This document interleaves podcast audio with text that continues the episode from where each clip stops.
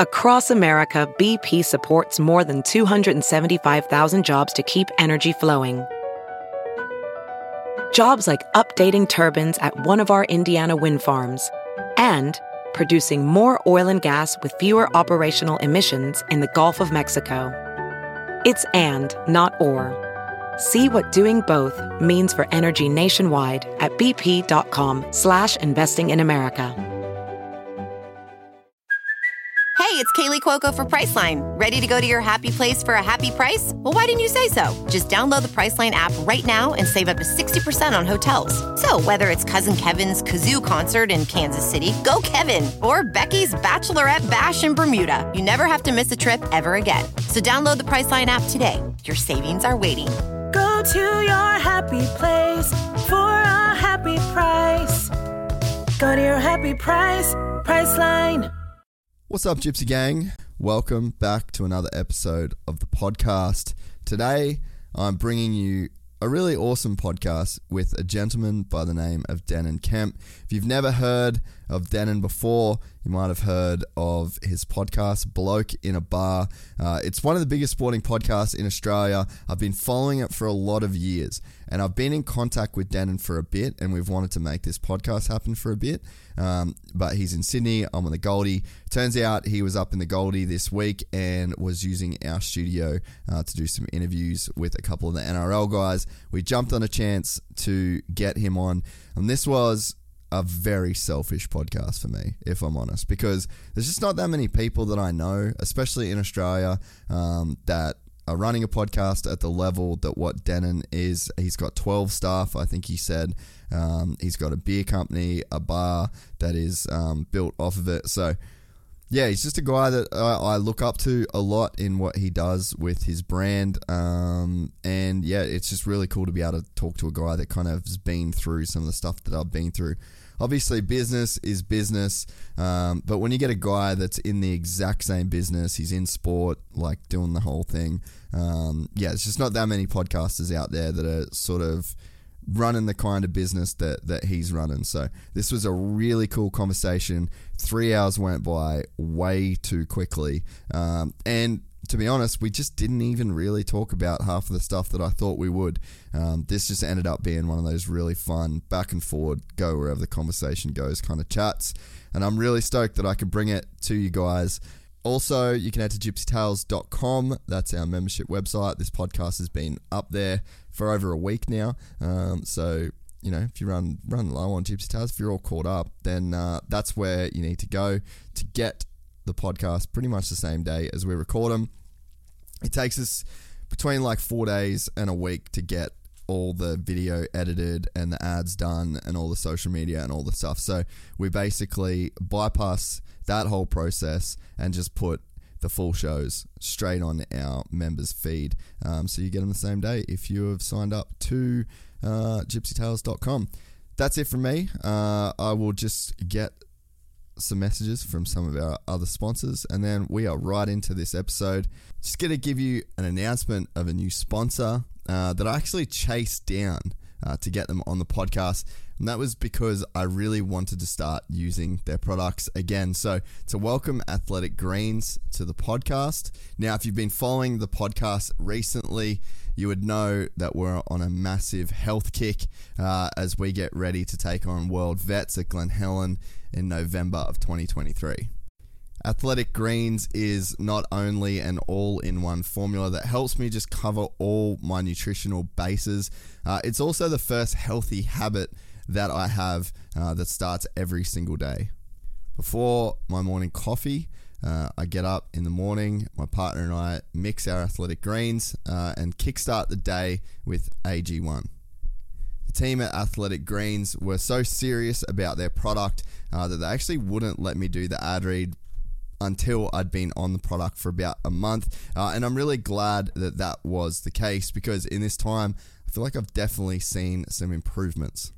I have been struggling a little bit in the lead up to getting back on AG1, uh, and I've definitely noticed a significant increase, uh, I guess, it, just in the feeling of my overall gut health. Uh, as far as my partner goes, um, she has said that she's noticed a significant improvement uh, in the condition of her skin, uh, and her and other females can have uh, some issues with their skin uh, as their hormones fluctuate throughout the month.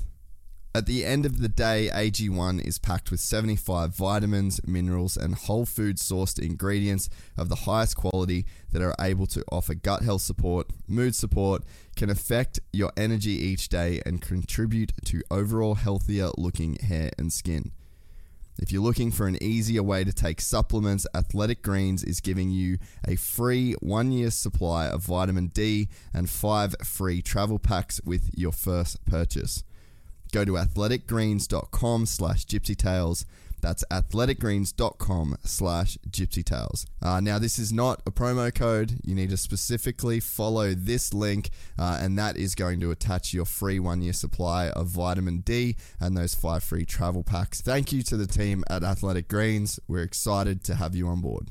We are also brought to you by the team at Manscaped. And newsflash, gentlemen, Valentine's Day is almost here. And by the grace of Cupid, our friends at Manscaped are coming with the best tools to get your boys downstairs ready for the special occasion. I'd like to propose making February 13th National Shave Your Balls Day. Who's with me? Get lucky this V Day and join the 7 million men worldwide who trust Manscaped, the leaders in below the waist grooming, with our exclusive offer. Go to manscaped.com and use the code GypsyGang for 20% off plus free shipping. It's kind of funny. There's a famous story in our household of my dad giving my mum motocross boots in his size for Valentine's Day. And uh, it always resonated with me. I was like, you know what, Pete? Good call. Happy man, uh, happy life, I guess. You know, just uh, something about giving a gift for yourself that makes you feel good so you can make your partner feel good. And I think that's kind of the same vibe here, you know get yourself the Manscaped kit, shave your nuts, and then you're going to make your missus happy. Um, so, look, I really think that um, I really think that there's some logic there. Now, the best way to do this would be the Platinum package from Manscaped. It is the all encompassing package that every guy needs in their life to make each and every day just a little more special. Not just for you, but for your missus as well. The headliner in this package is the Lawnmower 4.0. The trimmer's advanced skin safe technology reduces cuts and nicks on your delicate parts, and it even has an LED spotlight so you can shave anywhere your heart desires. Did I mention that it is waterproof as well? This package also includes a weed whacker, nose, ear, and hair trimmer to whack all the worst of your weeds. Manscaped even threw in two free gifts their shed travel bag and their anti-chafing boxer briefs to keep. I've been running the travel bag uh, constantly since I've got it, and this is maybe one of the most handy parts of the kit.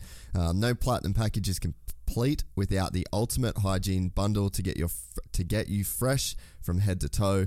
This bundle includes Manscaped's premium body wash, two-in-one shampoo, body and ball deodorant, and much more. Infused with aloe vera and sea salt, Manscaped Body Wash will leave your skin feeling clean, fresh, and hydrated all date night long. And don't forget, gents, no date night is complete without Manscaped's signature cologne that is guaranteed to put her in Cupid's chokehold. And you know I love a good chokehold. Your balls and lady will thank you. Get 20% off and free shipping with the code GypsyGang at manscaped.com. You heard me right. That is 20% off with free shipping at manscaped.com when you use the code GypsyGang. Join Cupid and shoot your arrow with Manscaped this Valentine's Day. Good luck, fellas. We're also brought to you by the guys at MX Store. You can head to mxstore.com.au for all your dirt bike parts and accessories needs. These guys are the biggest in Australia by far, biggest and best in my personal opinion. Uh, we collectively in the Gypsy Tales office probably do about eight trips to MX Store every single week, uh, whether it's new tires, new chain lube, uh, air filters, like you name it, grips, bars, the whole deal. Uh, so the guys at MX Store have always come in for clutch, uh, come in clutch for us. I'm sure if you're listening to this podcast, they've come in clutch for you uh, at some point. If you order before 2 p.m., you get same day shipping as well if you are not lucky enough to live close to their Burleigh warehouse. That's mxstore.com.au. We're also brought to you by the Glove Lord and his lords and ladies uh, that run the awesome company that is Fist Handwear. Uh, you can head to fisthandwear.com. The code Gypsy Gang is going to get you 15% off as well. I don't wear anything else, and I haven't since pretty much the day Sammy started that company. I actually did, though, at one point in Bali. When I didn't take any gear, and I got blisters really bad. So, yeah, I guess I have run non fist gloves one time in 10 years, and I hated it. Won't be doing it ever again. Fisthandwear.com. We're also brought to you by the guys at Dixon Quality. You can head to dixonquality.com.au. Going to get the same discount there when you type in Gypsy Gang. Uh, look, I know we're in summer, but they've got all sorts of stuff. They've got shorts, they've got socks, they've got tees, they've got it all. Um, and Rival Ink, they also have it all when it comes to any of the aesthetic needs of your dirt bike, whether that's jersey prints, whether you need stickers for the back of your truck. Maybe you're one of those guys that puts your Instagram handle on the back of your truck. Uh, you could get them from Rival Ink. But what they really specialize in is the best graphics for your dirt bike. Uh, you've seen them on all of our builds, and you know that we love the guys at Rival. You can head to rivalinkdesigncode.com, use code Gypsy Gang, and that is going to get you 15% off. We don't have a promo code for the guys at Tropical Auto Group, but if you call Kyle, he is going to hook you up if you're a member of the Gypsy Gang. If you buy a new or used vehicle off him, uh, he will be giving you not only a great deal on the car that you choose, but also a $500 gift voucher from the guys at MX Store. Kyle's a G. He's been supporting us for a really long time. Uh, we really appreciate the support, uh, and they are a fantastic company to deal with. That's it from me, guys. Thank you very much. I enjoyed this podcast. From the gang called Gypsy. Gang and they come and get. Gypsy. Gang and they come and get gypsy. Gang. I'm at a gypsy. Gypsy gang. I'm at a gypsy. It's content. can't This is stop, good stop content. talking. It's good content. We're wasting good. This could be a clip. Like your missus like proposed to you or something. Like, oh wait, wait, wait, good content. Did, are you sure this angle's sweet? are you getting? Are you got? Are you rolling on this? Uh, speaking of that, are we rolling, Griff? Oh, I was gonna say. Oh, I was gonna say like you're little. You're literally in the middle of being on the tools. Like, Wait, this is great content. yeah, yeah, you yeah. heard about the internet and uh, What you could, what you know. can do with these kind of videos? you know. uh, Denan Kemp is joining us on the podcast today. He is the bloke in a bar, if you don't know, and I've been waiting for years to do this podcast. So I'm very excited. We already we've it's almost like we've been doing a podcast since you got here. So we're just finally rolling now. Yep, so we're not wasting any more good chat. Yep, absolutely. It, I mean, I've seen like I think we met years and ye- like would have been what three or four years ago. We either we either ran into each other or we I met someone that knew what you were doing, and I think you know what Corey Parker. When he started doing something, that was like Ah, Yeah, what yeah, two, yeah, three years ago. Yeah, yeah, yeah, yeah. And I, I think I yeah obviously saw you, you did a thing for yeah, a little we're doing together. Gypsy and the Fox. Yeah, yeah, yeah, yeah. That was cool, and that, I think that's when I first got introduced to you. Yeah, right. And what's you know what else is weird is that like so I went to save your number in the phone, my phone, it was already there. Ah. That's weird, eh? Yeah, yeah, yeah. 'Cause, I've had I- that happen before though. You just, I mean, are you like a Charmeleon? Did you get dressed up as a chick and go out one time and I was blind hit on you or something? Look, it was Thailand. there was some there was some fake tan. Mate, I'm stoked to be here. Stoked to be here. It's funny uh, because you're a guy that I look up to in a lot of ways. Even though we've never met, we've like been speaking and stuff. But I'm Mm. Yeah. like, I'm like, man, you're like my best mate that I just don't know yet because we're we're both in a very unique position Mm. and we do a very unique job. And I think that at least mentally, like I can draw so many parallels Mm. with your career and like what I do now. Mm. And in Australia, especially, like the content world and the podcast world, and like it's a pretty lonely spot in a sense. Like there's not that many of us that would do what we do on the scale that we do it. And I think you guys have got a little bit more going on on like the commercial front. But in terms of the position in the sport, your ability to have conversations and control narratives, and to uh, then like I guess like the day to day of you running the business and the merch and the there's just not that many people that I could like I could explain how I'm feeling to you about any given Yeah. work circumstance, and I feel like you could understand in a way that not many other people could. Oh, mate, hundred percent. It's like I think as well as you, I guess, progress. It's, do you ever look at some big companies and you're always like the same few highly skilled people are getting hired by you know they may have gone poorly at one company but then they get hired by another company and you're going what the what the hell's going on Yeah, there yeah, yeah, yeah. but what I'm starting to realize is, is that like the further you progress, the more specialized your skill set becomes. Yeah, yeah. So, for example, you know, and you'd be the same. I can host a podcast; it's one of the biggest in the country.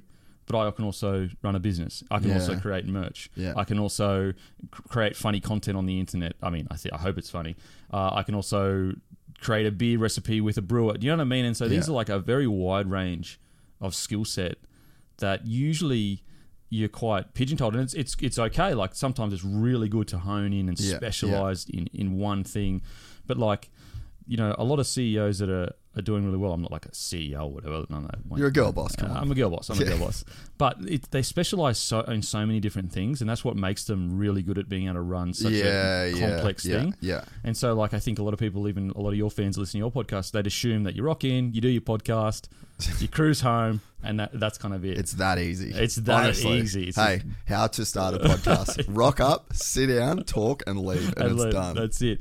But you know, you've got the generation of revenue to pay the staff, all that kind of stuff that you have to take. I mean, it's like any small business, but Yeah. I think with podcasting, there is this kind of illusion of just chatting. Yeah. Um, to in saying everything I just said, mate. It's Best the job in the world. It's Yeah, the yeah. fuck. We are so lucky. Yeah. And if I, you know, what frustrates me sometimes, bro, is like, you know, I've met some other people in the space, and you know, I'll always say, mate, we're so lucky, and they'll be like, oh yeah, but like, you know, I worked really hard, like I worked Yeah, my ass yeah. off. I was like, bro, that's a prerequisite. Yeah, like, that's but that's everything. yeah, okay, sweet. Like, Yeah. what you think the single mum with three kids isn't working hard? The chick that's baking sourdough. You think she's not working hard? It's You fucking hard to get right. mate. You're up at three a.m. in the morning. You think the bloke you're working in the mines that has to pay child support? You think he's not working hard? Yeah. Do you really think you're? Because I've been in above ground mines, coal terminals. There are blokes there that live in. That's all they do. That's Yeah. all they do. Yeah. And so when people say, "Oh, I work really hard," like, yeah, okay, sweet, but Everyone does. everyone does. Yeah. We don't deserve a pat on the back for that. Yeah. Like it's of course. Yeah. We it's it's a privilege to do what we do. We're very lucky to do what we do. Like again, another comparison. Like there's countries all over the world with children that work harder than us. Yeah. But yeah. we were fortunate enough to be born in this country yeah. with a certain you know parents or, or whatever. Um, and what's crazy is like I'm not sure about you, but I grew up with no money. But because I live in Australia, I've got opportunity. Yeah. Yeah. And that's luck. That's Yeah. pure luck. Hundred percent, man. I think that. Well, I mean, yeah, I could go on a huge rabbit hole when it goes uh, comes to this, but I think luck's really all you all you have Hmm. i- in life, and it, it literally just starts with your parents. You know, like I, I, a guy on the podcast today, Christian Craig, he come on. And his dad was like a supercross champion, like the whole deal. Hmm. And then he just, life got railroaded by drugs, Hmm. you know? And it's just like, then you, you go to like his life and the like that would be unlucky in that sense you know and then he made something well for me like i never had to face the adversity that comes along with that that's just pure luck before you even you know Yep. like before i even make a decision that then influences my future you know like everyone's got such a like a different starting point and then i think there's another thing that bridges off that too then is like you look at him like he had that shit go down in his life, but he still made it. And now, like, he's got, he's a super young dad with three kids, and Mm. he's just like the, like, I watch his videos that he puts out to watch him as like a father and a, Yep. the way that he raises his kids. So it's like, terrible luck turns into good luck for those kids. Like, Yep. it's literally just this cacophony Yep. of luck at every stage. And it's like, if you can be, like uh, present enough in the moment to just be like, God damn, like So lucky. how how good, A hundred percent. And I, I never wanted to be one of those people that like got to the point where I'm at. And don't get me wrong, I'm still extremely competitive, extremely ambitious. yeah, But also there is a future for me where if I get paid enough to sit down and talk footy each week and my family is healthy, like I'm okay with that. Like I'm genuinely okay with that. It's not something where I'm like, oh no, like my life's bad. Like that's that's a win for me. That's a massive win. And I think as you get older, you kind of start to realize that. Yeah. You know, when you're younger, you, you want everything and you've got wide eyes. and the world's yeah, huge, and then you, yeah.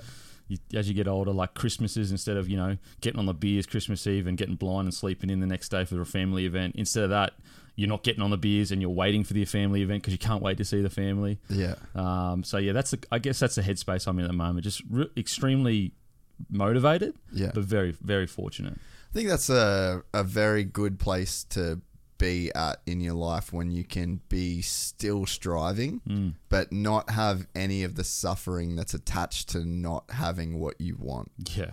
Yeah. You know, it's like it's not like you don't want things now, Mm. but you can want things and not feel any ill effects as a result of it, and you can still cruise and be grateful. And Mm. yeah, it's it. That's I think that's the kind of like a dream state to be in, in a sense. Well, it's kind of like those things that you want, they shouldn't fill you up. Yeah. You know, they should just be things that you enjoy. What fills you up should be the, in my opinion anyway. And look, I'm no, no guru. Like everyone has a different path and, you know, but even like I look at like billions and billionaires and that, and I'm like, yeah. how much is enough enough? Like when, yeah, yeah. when do you hit that point where you go, okay, I'll do something to stay active. Everyone needs to continue to work and all that kind of stuff. But at what point do you start going, you know, maybe I'm being a little bit greedy here. Like, yeah, this is excessive. Yeah, like, look, I mean, I, have got $200 million in the bank. You yeah. know, maybe the rest of the $800, $800 million could. And look, I'm no like, you know, I love capital. I'm a capitalist. Like, I like capitalism. Yeah. Obviously, not crony capitalism and all that kind of stuff. Like, I understand it's corrupt. Every system has corruption. I get that.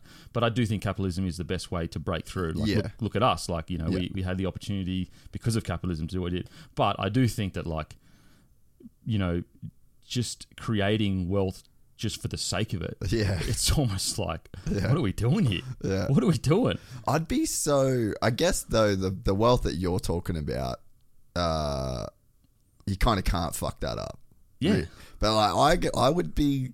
There, there'd have to be a range of money that you had in your bank account. Hmm. Maybe it's around like four, five million dollars. Like maybe around like you can fuck that up. Like you can fully shit the bed. If you're a male from 18 to 30, you can fuck that up. Dude, to fifty, like e, like you could fully fuck the Yeah. fuck the pooch on that one. Yeah. So like, yeah, I, I I always wonder like, what's the money? I guess that'd be fuck you money, right? Where Yeah. it's like you could own shit, you could say shit, do shit, and like people just like can't take it off you because that that's there's got to be a range where like you're balling, but you could still lose the bag. Yeah, there has to be. Uh, I wonder what that cutoff point is. I really do like it.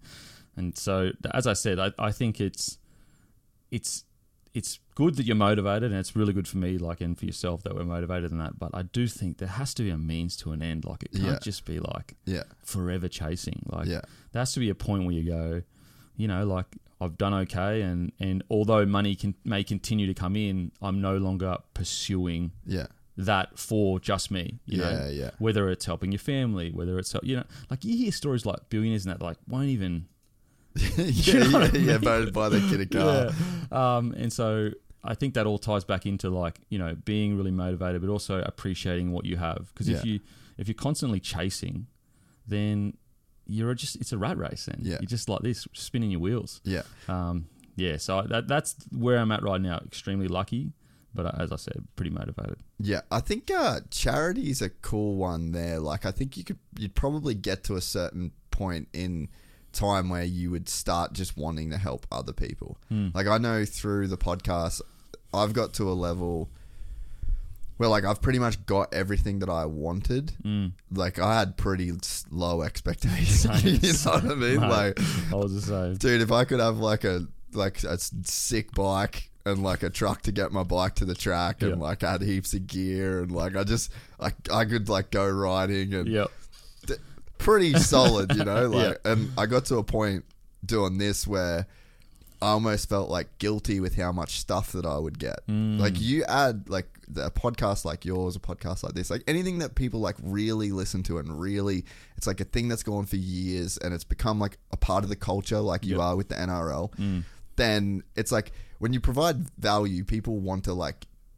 It's like reciprocal, even if it's not cash, like whatever it is, like people value you giving them Mm. Yeah. value. You know? And you're sitting there going, Mo, I'm thank you for just yeah, listening, bro. yeah. So you end up in like a weird position, and and it was like, okay, I'm I'm good, and then you start giving to other people, Mm. and then you start seeing the reaction, and like before that, it was weird. Like it was I'm similar, like didn't come from much, and I Mm. remember like just I would like not even wear shoes when I got shoes because I was like. Oh, I've got them. I don't want to fuck them. You know, like Yeah, that yeah. was like, but I was like that with everything. Yeah, okay. And then it's like that's not a great place to be. It's sort of like a zero sum mindset. Mm. Yeah. But you understand where that mindset comes from. Mm. Like, you know, when you put your life in context. yeah. But then to like get past that and then just like really give things away as much as possible, Mm. and then doubly again, it seems like more stuff comes back to you. So like I've kind of just like resigned to the fact of like I'm just gonna do as much good as I can, and I'm not gonna overthink it, or Mm. I'm not gonna try. I'm not gonna try and do good. Like let's keep this at a very natural level, and Yep. it will kind of like go at cruising altitude Yeah, in a sense. But I think that the more wealth that you would get would give you more of an opportunity to do more good for people. And dude, like five hundred dollars can go a long way Oh, 100 percent. like you know to to get to the point where like you could give a, a sum of money even in that sense of way like there's a charity called against malaria Mm. and it's all it is is it just provides nets to kids and Yeah. families in africa Seems so simple. Like so easy another bro. example of how lucky we are. yeah yeah but but to do to be in a position to where you could like continually do something like that you don't have to be a crazy rich person to do something like that Mm. Yeah. and like the good that can come out of that is like quite immense Massive. you know Yeah. so i think yeah just to be lucky enough to be in a position where you can your job is to like provide value and then it seems to create some kind of like positivity Mm. loop if you can i guess like maintain that you know Mm. Yeah, I, I've as I've gotten older, I, I kind of feel you know as you're growing from like twenty to thirty or eighteen to twenty five or whatever, you're kind of finding out like what is it to be a man? Like Yeah, what yeah. what is it to be a man? Especially you know in today it has been quite convoluted. You know back in the day it was probably you had a pretty good outline as to what it was being a man, whereas these days it is quite convoluted. But I've kind of again, only 35. I'm sure when I'm 55, I'll look back when I was 35 and go, mate, you knew absolutely nothing. So I'm aware Yeah. of what I don't know. yeah yeah Um, but I've always, I feel now that a man's job is to provide for the people he loves in his community. Provi- like whether it's value, whether it's time, whether it's experiences, and that's what's so like why I think that podcasting you're so fortunate to do because not only do you get paid to do that, but you are constantly providing value Yeah, for your yeah. community. Like Yeah. this is this is a community that you would be a part of. yeah whether if- you had no yeah skin in the game yeah And so that's why we're just like the luckiest people in the world because we get to do it for a job. But I do it for free. I mean, I did it for free for ages, and I would still talk for like. So it, it, it it's very fulfilling for me, and also it it show, opens your eyes up to.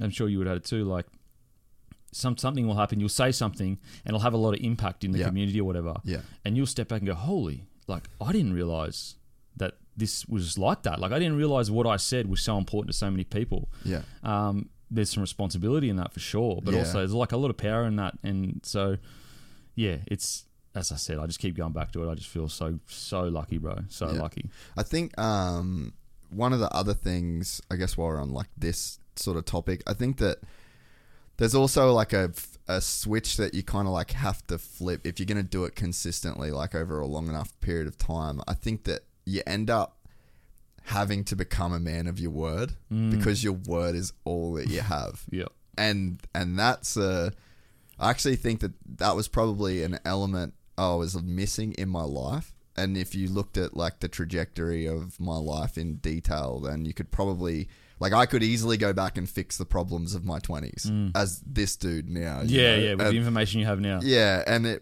came about through the podcast. Like I, I got on, I, I started doing it in like 2017, and then was like, all right, like I saw a future. I saw, I saw something I, that I really could be good at. I saw something that I really enjoyed doing, and then mm. I saw a market that it could live in. So then I, that, it's- instantly I was like, all right, don't fuck this up because it like could be good, and like not fucking it up comes with like being good with your word Yeah, and like yeah. really like being careful with what you Yeah. say and then you know like we've this whole the, the whole fucking podcast has just been like one g up basically for Yeah. five years of like we say some dumb shit on here and then in the real world we're like fuck now we need to drive to perth.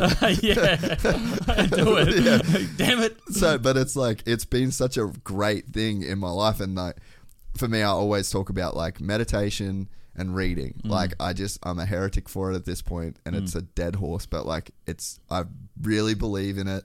And it was like a feedback loop that got created because it was like i was talking about it from a place of like knowing this to be true and really believing it. But then i'd have to like walk the talk. Hmm. and i'd have to i'd have to get up. If, if i'm telling people that Yeah. that you should really be getting up early in the morning and fucking Like there's some re- if you're lacking, if you're looking for something, if you're Hmm. there's something you need to know or figure out. Like there's fucking books here. Like this is this medium has never changed. Yeah. From the from the invention of a pen and Yeah. paper, Yeah. the shit's been the same. There's something to this, you know. yeah, it works. Yeah, and so, but then on the backside of that, it's just like this accountability. And if Mm. I say I'm going to do something at the end of the year, well, fuck, like you got to do something. And I think that there's a, it's hard to do that on the internet. It's hard to put yourself out there and like not have that go the other way and have like a negative impact. Yeah, but I yeah. really think that there's a level of accountability.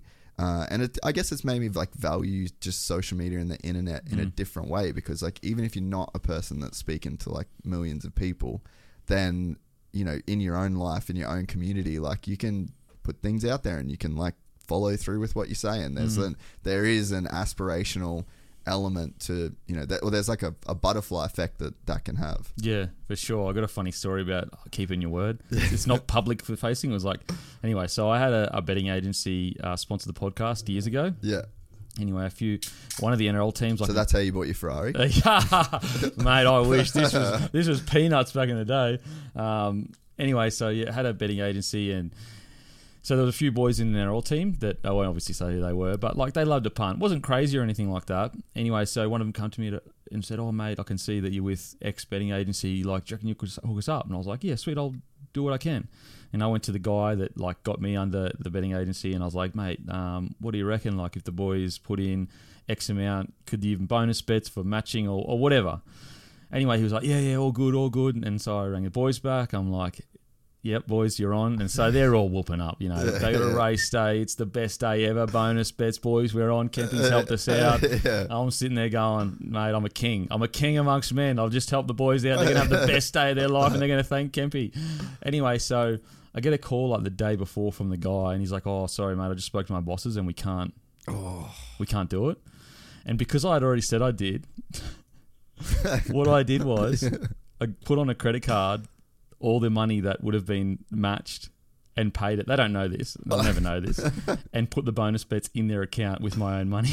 no way dude yep. Just because I didn't want to be like, oh, sorry, sorry, bros, I couldn't do it. that's a good that's a that's a fair shout I don't know if I would do it ever. It was on a credit card. I had no money at this stage. I was Oh. busted. Yeah, I was busted. and they're bro. like high level boys that you like you really don't want to go back on the the word I, I just it was just not not necessarily the high level. It's because they were in the community. Like Yeah, I'm an NRL. yeah. I was a- I'm an ex NRL player. Yeah, they're yeah. NRL players. I didn't want them to be like, oh, you can't be talk shit. Like Yeah, he talked it up, can get his bonus bets and that. Yeah. and then come to the thing, oh, and he brushed it. So they don't they don't know that this happened, and they'll they'll probably never or they'll never know. Um, but that's how much I it was like desperate to like. No, don't get me wrong. Don't take that lesson on board. don't don't pay it on a credit card, Yeah, guys. yeah, yeah. But it's just an example. It's not financial advice. It's not financial advice, but it's an example of how important your reputation is in a community. It changes you from the door. You can spend as much money as you want, but the doors that you've opened through creating good relationships in your current community have come through purely hard work that cannot be Yeah. bought. Yeah. Cannot be bought, and so it's. I agree, I agree with you. It's really important just to have that reputation where people go, nah, he, he's legit. Like even if they like don't really like his stuff, don't think he's funny, whatever, Yeah. they'll still say, but mate, he's Fair a good play, bloke. He's, yeah. he's, he's a decent bloke. Um, so I, yeah, the accountability is huge, bro. Absolutely huge. Yeah. Did Did you understand the impact or the importance of community too? Like you touched on the community aspect. Yeah. Like, did you have any idea going into it, like how important the community side of it would be, and like building the community, and like even how much fun you could have in the community, in a sense? I it's so there's there's the bloke community, and then to me there's like my personal community of like NRL players. Yeah, yeah, so like yeah. I still identify as an NRL player, and then there's a bloke community. So like I always was aware, you know, having grown up playing team sports, like, and also I just think there's this primal kind of urge for men to come together and get a job done, whatever it is. There's Yeah, nothing yeah, better yeah. whatever like you could be some army drill it could be building something together it, whatever it is it's men coming together and working something out together Y- there's nothing better in my opinion like it is i mean well there are some things better but it, it, there's a you know there is a primal urge to kind of work together as men and, Yeah, and conquer yeah, something yeah, and not in a negative context not don't use conquer in the negative word but in, in a positive sense conquer a challenge Yeah. and so I was always aware of that. I, I honestly, if I'm being totally honest, I didn't think I was shocked that a lot of people liked me.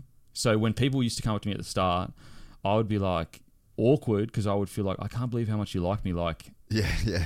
Why do you like me I'm so actually much? a dickhead, bro. Yeah, yeah, that's in my head. I was like, you know, why do you like me so much? It, it's weird. It's strange because I don't feel I deserve to be Yeah, liked yeah. so much. yeah, Um, and that may stem from like you know, you know, the typical got bullied when you're going up, all that carry on. yeah, Um, but yeah, so I, I wasn't sitting there going, oh, I, I'm going to be the focal point of a big community and rah rah. I, I was almost too embarrassed to even consider that. Like, for example, the reason why Bloke blew up, not the reason, well, yeah, I think it's the reason. So I was doing the interviews and they were going really well, building a good, solid um, audience. But I was the whole time before every podcast, before every post, I always ask myself, like, it's about the player. It's Yeah. about the player. Yeah. Don't make it about yourself. Don't make it about yourself. And what's really interesting is, as I said, it built up a good audience. But the the year that I said I'm going to be myself and just like put myself out there, like comedy is like I'm not some comedian or whatever, but we do a lot of comedy stuff, and it's ve- it's a very personal thing, comedy. Because like if you put yourself out there and people are like, bro, that's not funny. yeah, yeah. it yeah. crushes you. You're Oh, yeah. Dunskies. Like Yeah, if you say a joke and everyone looks at you weird and goes, "That was so bad, bro," it smashes you in your chest. yeah, And so yeah, the year that I was like, you know what, like. It, it happened two times. Okay, so when I changed from so I grew, played soccer till I was 17 years old. yeah, Then I went and got scouted by rugby league because I was mucking around with some mates at school. Anyway, so I didn't know the rugby league culture at all. Like, as in, I couldn't tell you the, the half the most the NRL players, only maybe the big big stars. But outside that, I couldn't tell you what it was like to be in a team. In soccer, it's like yes sir, no sir, water bottle with you everywhere. Aren't allowed to wear thongs. Like very like it's just a different culture. Anyway, so the first few years I really struggled in league because I was a very I didn't understand banter. I didn't mm. understand like like that bloke that is you know tearing you to shreds with banter. actually loves he you. He actually loves you. and I the thought, harder he goes, The more he loves you. likes you. I didn't know that. Yeah. In soccer, it's just not a thing. Maybe it's changed, but when I was coming through, it wasn't. And so when I came in, like I wasn't sitting there going. I just kept saying to my saying to myself, if I just keep being as nice as possible, eventually they're going to like me. Yeah. That's what I kept saying. And bizarrely, like it actually, it- even though I was you know nice and they were courteous to me in, in regards to they had respect for me or whatever. They, I never got pulled into that inner circle because there was this war between us, and it Yeah. clearly was of my own making because I just didn't know how to cross that that chasm. I didn't know how to do it. Anyway, so I got to a point where I just started to realize like I went away. I went to the Warriors, um, and I came back to the Broncos, and I was like, you know what, stuff it. Like I'm just going to talk shit. I'm going to spray, spray blokes. I'm just going to, they, I'm just going to go headfirst into the banter. It got so bad that so we used to have this thing called Keith of the Week. And, and honestly, without this, I don't think I would have gone on to do a podcast. So it's Keith of the Week. So basically, what it is is like, you know, everyone listening that uh, knows footy players, they're rotten. They talk, you know, I play for the Broncos. I play for. They pretend they don't, but when they're out, everyone knows a girl that has Yeah, met a yeah, footy player yeah, that says yeah. I play for. So Yeah, let's just yeah, get that out there. yeah. And so what what would happen for Keith of the Week on a Monday video session? You would go. All right, boys. Keith of the week. Anyone got any stories? And then the boys would start dobbing each other in. Like, Yeah, yeah. You know, I heard ex player. He was layering up saying he scored three tries to a chick, and the boys would be like, "You fucking rotten Keith!" Oh, just spray the fuck out of him. Then someone else would be like, "Oh, I saw a dude rock up to a like one of the boys rocked up to the club in his polo, all that oh. kind of stuff." Anyway, so it got to the point though where it was getting so ruthless that people stopped dobbing each other in because they didn't want to get dobbed in themselves. Yeah, So it was like a cold war between the boys. Like Yeah. it was just like no one wanted to be the first one to go because everyone had nukes ready to fucking launch.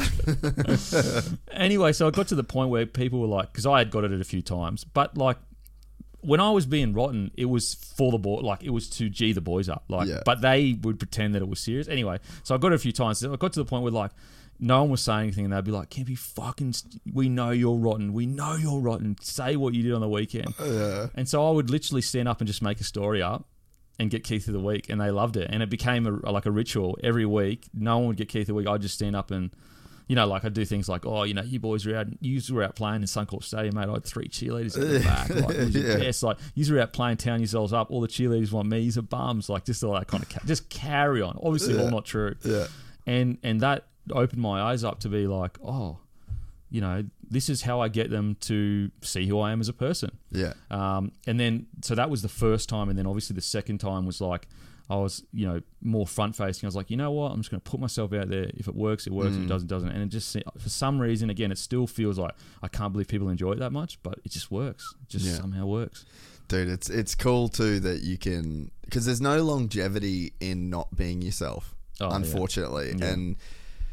Dude, like just to be in the traditional media or to, you know, work at a for a news station or like, dude, can you imagine how like the anxiety that you'd feel about Getting anxiety thinking about it. bro like you just you get to do whatever the fuck you want but there's no there's no like longevity in being somebody else Mm. and like you could do the interviews and keep a button down and i agree with you like even now i still think it's all about the guest like Mm. it's it's it's their show it's their experience it's you know for, for us anyway it's like we have guys come on that they've they don't tell this stuff that they talk to Yeah. me about it to the normal media. It's probably the same for you. And then to me, I'm like, okay, well, that's a that's a fair responsibility. Oh, like massive, you've got to do this guy, like the guy today, dude, like broken back, paralyzed on the side of the track Oh a- as a 20 year old kid. Dad had the issues that he had, Mm. and you get dropped from teams. You're making no money. He goes to work a construction job. He comes back to have like a whole second career. Ends up winning a championship at 30 in the Mm. Bro, lights spoiler, class. spoiler alert right now. Yeah, yeah. If you don't know, but like wins that, gets this contract, gets the biggest deal in you know like he was like Fox head to toe. Yep. You know, so it's like I'm a fucking bum. Compared to this you know what I mean? Yeah, So I was 100%. like, like you Yeah. flip the the script, so it's like to me, it, it feels like a responsibility, and it feels Mm. like uh, always. I think that culture is something that this actually stems from stems from like me playing footy as a kid. Like I was Mm. What position did you play? I was like hooker half. Oh, really? a, Yeah, a little yeah. hooker battler. Yeah, back in the day. Hey, I tell you, a few fans that don't listen to footy, hooker's the toughest spot in the, on yeah. the field. Well, I had I went to, I played hooker because I had to play upper grade one year. oh, really? So I was like the kid that was in the scrum Yep. that had like the legs dangling and shit like that. yeah. Wow. Well, for your listeners, that's one tough form, bro. That's old, old footy boy. But, uh, but that was one of the things. Like, so, dude, it's crazy. Like, my dad was actually super high up in footy up north. I grew up in Cairns, Mm. Oh, okay. and um, so f- for years, man, I was like around the brothers A grade team um, while Brad Arthur was coaching, player Mm. No coach. way. Yeah, yeah. So my dad was the trainer for his A grade team before he went to the Storm to be the assistant coach Yep. and then to Parra. But yeah, so dad, like when I was a kid, like 12, 13, 14, 15, 16, I was like around that that squad. And they were like winning every every Yep. comp or whatever. And, but culture, like he always would talk about culture, Mm. and then my dad would talk about like footy culture and to to understand like the impact of culture and the importance of culture Mm. within like a sport or, or a community. So I think like I've I have that feeling of responsibility when there's somebody across from me that's like literally bled for the sport. They've Yep. put their life on the line on multiple occasions, and you know, like I feel like t- by t- telling their story or letting them tell their story properly, it like adds to the culture. Um, and yeah, so it's like there's a there is a big responsibility there. But the thing is, is like if you can't have the freedom to be yourself, Yeah. and if you can't, like it's got to be an enjoyable process as well. Otherwise, you can't do it for long enough for it to have the cultural impact mm. that you want it to have. For sure, and it's it, you- you're totally right because that. So I kept that show where I interview people and and footy players and that, and I created another show where it was me talking about footy, and so that gave me both outlets where Yeah, you know yeah. I could really just sit back and do exactly what you said. I'm just here as a springboard for your story. Like, I, however, I can create an environment that gets your story out there as good as possible. I'll do that. Whereas the like the review and preview shows that we started and all the content of me like reacting to footy players playing footy and that you know that was where I could express myself and be myself and, and everything and, and so you're right like you, when it's an interview with a guest you have to make it about them like it has to be you, a lot of I, I sometimes I listen to podcasts they may be new or whatever and and the host will be like you can tell the host is waiting to say Yeah, what yeah. they want to say instead Yeah. of really listening like what is he actually saying and going with him down that route Yeah, um, yeah, so it's it's and it's a lot. It's a it, it takes while to learn that, that I skill set. yeah, because when I I, started, it was agree. so bad, bro. Oh my god, Yeah. looking at old videos, I cringe so bad. but if it was easy, there'd be a whole lot of people. Well, I guess there are a whole lot of people that are Yeah. doing it, but but in terms of like you know having longevity and Yeah. turning it turning it into a like a a business Mm. as such too. You know. Yeah, absolutely. Um, it's it's it's one of those things I don't, like. I don't like talking about the hard work of a podcast because it feels like so condescending to Yeah, the people that are actually working hard, Yeah. and that only comes from a place of I've you know worked in those jobs as tradesmen, all that kind of stuff. So when when I talk about oh you know it's so hard to do this or whatever, I sound like I'm oh Mm. mate shut up like oh how hard is it like, so it's really hard to to go into it, but. th- There is a skill set like you. sh- You need to be able to meet someone for the first time ever, Yeah, and make them feel like they're sitting across from one of their best mates. dude, that's such a great way to say it. and it's it's not easy. It's not easy. Like little things that you know I learn over the. I'm I don't I'm not as obvious with this, but like I'll kind of I'll mimic what they're saying. So if they if they're a person that says bruh a lot, Yeah, yeah. then I'll say bruh a lot. Yeah. Or if they say mate a lot and they're quite buttoned up, I'll be quite buttoned up. Yeah. You know, they may sit a certain way and you just mimic their kind of body language, the way they speak, the way they carry themselves. Like the way I speak to Cameron Smith is very different to the way I speak to Josh Addo-Carr because they're Yeah. very different people. And although Josh Addo-Carr could absolutely speak to Cameron Smith, he's not going to be as comfortable like he's, he's mates with Cameron Smith. But in an interview environment, if Yeah. you didn't know Cameron Smith, it's it's sometimes that world is too far to bridge Yeah. Um, because the culture is so different. And so whenever I get a different players on, I'm always aware of like the kind of person they are, you know, what culture are they from, um, and uh, yeah, again, it's all about. And again, I don't like. I say bruh Yeah. for sure. I say mate as well. So it's not like I'm pretending to be something I'm not. yeah, not. but you're just adapting Just to to make them feel, feel comfortable. Yeah, Whereas, you know, if you're too buttoned up, they'll, for example, if you've got a, a young lad that grew up in a, a tough area, um, but he's deep as deep culture as you can get, you know, He's from the area. he- he's from the area. you know, he may, if I start speaking, like sitting up really straight yeah, and speaking to Yeah. him and, you know, speaking in, in a language that just doesn't really resonate with him, he'll do the interview. But I don't think he's ever going to get to that point where he's like, I'm Yeah. with my people here, or I'm Yeah. with a, a person that gets me. Yeah. That, I think that's the challenge of, a, of an interview. Uh, how do you feel about? Uh, I, th- I think this is something that people don't understand. I'm not. I'm, I don't know. Maybe it's just a, a way that I think about it, but Mm. I think that you've got to show a level of vulnerability as well to a guest to make them feel okay Mm. with like having a a level of vulnerability. Mm. Um, and I think that that's there's sometimes I'll like I'll look at a a podcast or there'll be you know maybe people that are, are newer to it where they like they don't want to show that side of themselves. But I think that really good content and or really good interviews are when you've got someone on the other side that's like able to be as vulnerable or share like their own in- if someone's talking about their own insecurities then share some of your own as well so it's like you're actually making them feel it's like you're guiding the level at which they can go in a sense and Mm. that's like that could be like uncomfortable as a host because you've kind of got to dig into your own stuff too Yeah.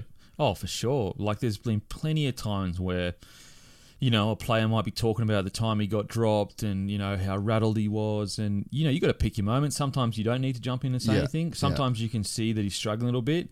And so you just go, yeah, man, like, you know, I remember when I got dropped, I was absolutely devastated. I sat in the car and I Yeah. didn't move anywhere for a few hours. And all of a sudden, it's like, oh, he's just like me. Like, Yeah. it's okay to feel like that, especially with men, you know, like, we're just so, like, I do think there is. Uh, there's a huge bene- benefit as men to be able to control your emotions. That's what I think masculinity is about: is controlling emotions. Doesn't mean not feeling them. Yeah. It means controlling them.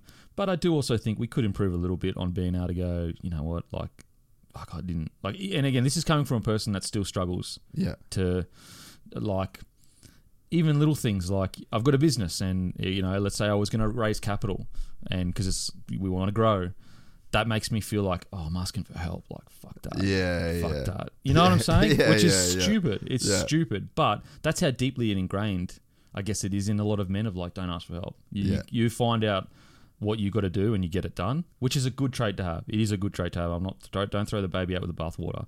Um, but making blokes feel comfortable of like I was vulnerable here and I was down and out and Yeah. that's it's key I reckon. I totally agree bro. Totally agree. Uh, did you do you think that podcasting has kind of helped the male in general? Massively. Like, I, I don't think there's probably ever been a time where men have been able to talk and have like open conversations as Mm. they have been in the last like five six years since the medium's really blown up. for sure I think it's uh, like the the tough conversations. Like I always feel like men did have the tough conversations, but it was almost a secret. Mm. You know, you remember that time we were, you know, we're on the beers. Remember that's three in the morning. I was gonna say it's always kick-ons, bro. It's always, it always comes out of you know, kick-ons, and it comes out. yeah, and you know, and you speak about it, and your mate cares, and you open up, and, and there's no awkwardness at all. Yeah. But it's almost like we spoke about it, it's done now. Whereas I think podcasting has really opened. You're right, like opened up, like you can just just chat, just yarn, like about Yeah. whatever you want, and it's okay to yarn about whatever you want. Um, like. It's hard because I feel like sometimes when you go down this route, you go down the route of like, oh, you know, you need to constantly speak about your emotions. And look, don't take my advice on this, guys. Like, everyone's different. This is just my personal opinion. I do think some people need to toughen up. Like, Yeah. you know, some people just need to harden up and stop using the excuse of like, oh, woe is me. But also, I do agree that you know some people probably do need to have a chat to someone and whatever. So it's that weird. The truth's always somewhere in the middle, you know. Like Yeah, yeah. We're getting pushed this whole narrative of like, oh, you've got to be crying all the time about stuff, and it's Yeah, okay to cry. It's like, bruh, like, yeah. Is it? Is it? Is it, is it really? Like, do it in private or something. Like, or, or do it. Don't do it on the internet. How about that? Go to your family. Go to people you love and have you cry. See a fucking therapist, bro. Just like on the internet shit. Um, so like you know that's in my opinion. Again, I could be totally wrong. I'm 35. I'm I'm probably past that generation that accepts that stuff now. So I'm happy to say that I'm wrong. Um, there's got to be somewhere in the middle Yeah. you know, there's got to be somewhere in the middle where you go, yeah, it's okay to show your emotions, but do it to around loved ones and not emotions, but let's say you're breaking down and you've had a, a terrible day and whatever. I think guiding people to the right places is Yeah. much more useful than just saying, just crying on the internet on this pub. You know what I mean? Like just Uh, just yeah. telling people to cry or telling people to have breakdowns. It's like, well, where's the where's the good in that? Yeah. let's direct people to the right places that you I'm not saying that you click your fingers and it happens. Yeah. I'm just saying that like maybe some direction is a bit needed in that in that conversation. But back to the podcast, that's what I think is so good is because that because it isn't mainstream in the sense of it's not owned by I mean it is, Yeah, you know. yeah, yeah. It it's has- not owned by somebody. It's not owned by someone, so it's given men an opportunity to talk how they want to talk about things that they want to be talking about without being told, well, hang on a sec, this is the narrative that needs to be pushed now, so you're not allowed to talk about. You know, I think if you ever wanted to look at like an example of the shift in culture and whether you like Joe Rogan or you don't like Joe Rogan, like there's anyone that is could reasonably even if you don't like Joe Rogan, you can't reasonably sit there and say a lot of the stuff he teaches is good.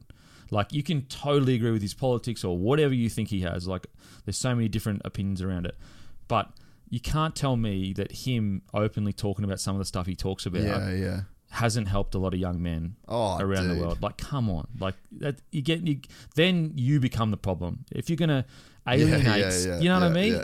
If you can't look past your own dislike for someone and realize the, the value that they're bringing, you're the problem. Yeah, dude. It the Rogan effect was crazy. I mean, th- there was like a And I disagree with a lot of Joe Rogan's stuff, yeah, but I still appreciate the shit out of him. You know? yeah, and and what you see there, it's funny. I was watching uh last night. It come up uh, on a like a next play of a Yep. of a video, and then it was him and Louis Theroux, Oh, and they were yeah. talking about Scientology. It was a great episode, Mm. and um and seeing that probably like 38 39 or 40 something like early 40 Yeah. version of him it'd have to be early 40s Mm. that's just a guy that was like trying to figure his life out Yep. you know and he was like making some good money and he was like kind of famous in the world that he was in and he Yep. had like he wasn't globally famous in, in like the way that he was now but it's Yep. just like there's just a that's the first time it was like a Truman show of like watching a guy's thought process develop and evolve Yeah. and like you said agree with him or not like there's dude i mean i think i started watching rogan in like 2013 Yeah, it's not like like yeah. 2012 man Yeah, me too. Around that area, like and, like if if you've watched him for any long period of time, as I said, like I probably I think that there's he's probably 10 years now Yeah, 10 years, 10 years. from when we're talking about and like so he's probably moved a little bit further away from where I am personally on, Yeah, on certain I topics. Um, but uh, like h- how you can't look at him and just say, as you said, he's just a bloke yeah finding his way. There's Yeah. no mean intent. There's no malice in his heart. You know what I'm saying? Oh, Like- 100%. Like he's just a bloke trying to find his way, and so y- the oh, I would l- like could- imagine if you could do research and find out how many young men It's out of control. would s- honestly say he made me go and speak to my mate about this, or I saw you know I saw Rogan shedding a tear of happiness for his mate, and it made me reach out to my whatever it is. Yeah. mate, it would it probably be millions, Bro, think about the DMs you've got.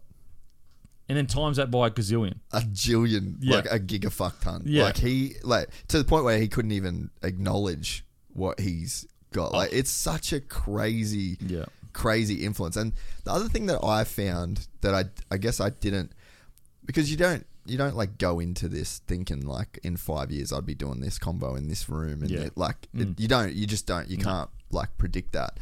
But I would have never understood. Well, I guess the reasons why I think the this industry and what we do is like a good and important job is that, like, essentially what I do or the way I look at it, and it's very similar for you. Like, these people that you talk to and I talk to are somebody's hero. Yeah, Like, legitimately their hero. yeah, There's never um, in a million years a chance I'll get to talk to that person for Yeah. three hours. absolutely. It's, it's such a good point. and it's like we're lacking like the the males that you would have had in your life like you were just telling me a story about your dad like what a fucking g Mm. Yeah. like that's a, a mentor like that's a that's a, a peak level dude that is like worthy to look up to Mm. Yeah. and you literally talk, talk to me about him for like two minutes you know yeah. so it's like dude amazing role model Mm. amazing mentor what I've learned in doing this is that there's a lot of blokes out there that don't have that in their Mm. Yeah, life. absolutely. They have they have fucking dog shit mates. Yep. They have dog shit misses. and they have like their dad was a dickhead. Yep. You know, and they're they're going through life and they're you know, they got a they got a job and they got a wife and they got a fucking fit like but they don't have any mentors that, that are like that. And, you know, they've got these people that they watch on the weekend, or they've got, for me, it's like a guy like Christian Craig that would, you know, race supercross and they're looking up to him. But Yep.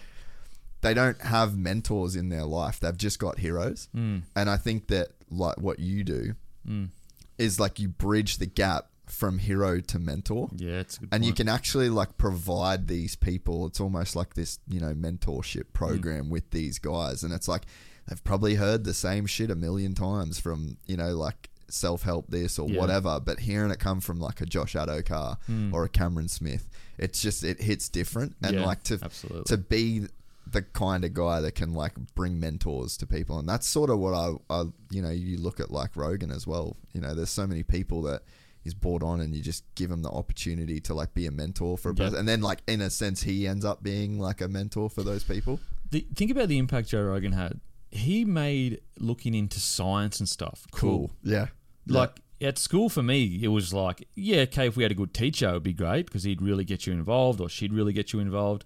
But most of the time, it's like science is for people in lab coats. Like I don't know what what that is. I don't care. yeah He made it like interesting to sit there for three hours and hear Yeah. Graham Hancock and Yeah. Randall Carlson talk Yeah. about the Rocks. Osteostrias fucking whatever twelve thousand years ago. All right, I don't know what it is. Egypt was a lost civilization, whatever it is. Whether you believe it or not, like whether you say it's pseudoscience or, or whatever. And I'm, and I'm not going to get into the more other stuff. I'm just talking specifically about um, archaeology and stuff like that.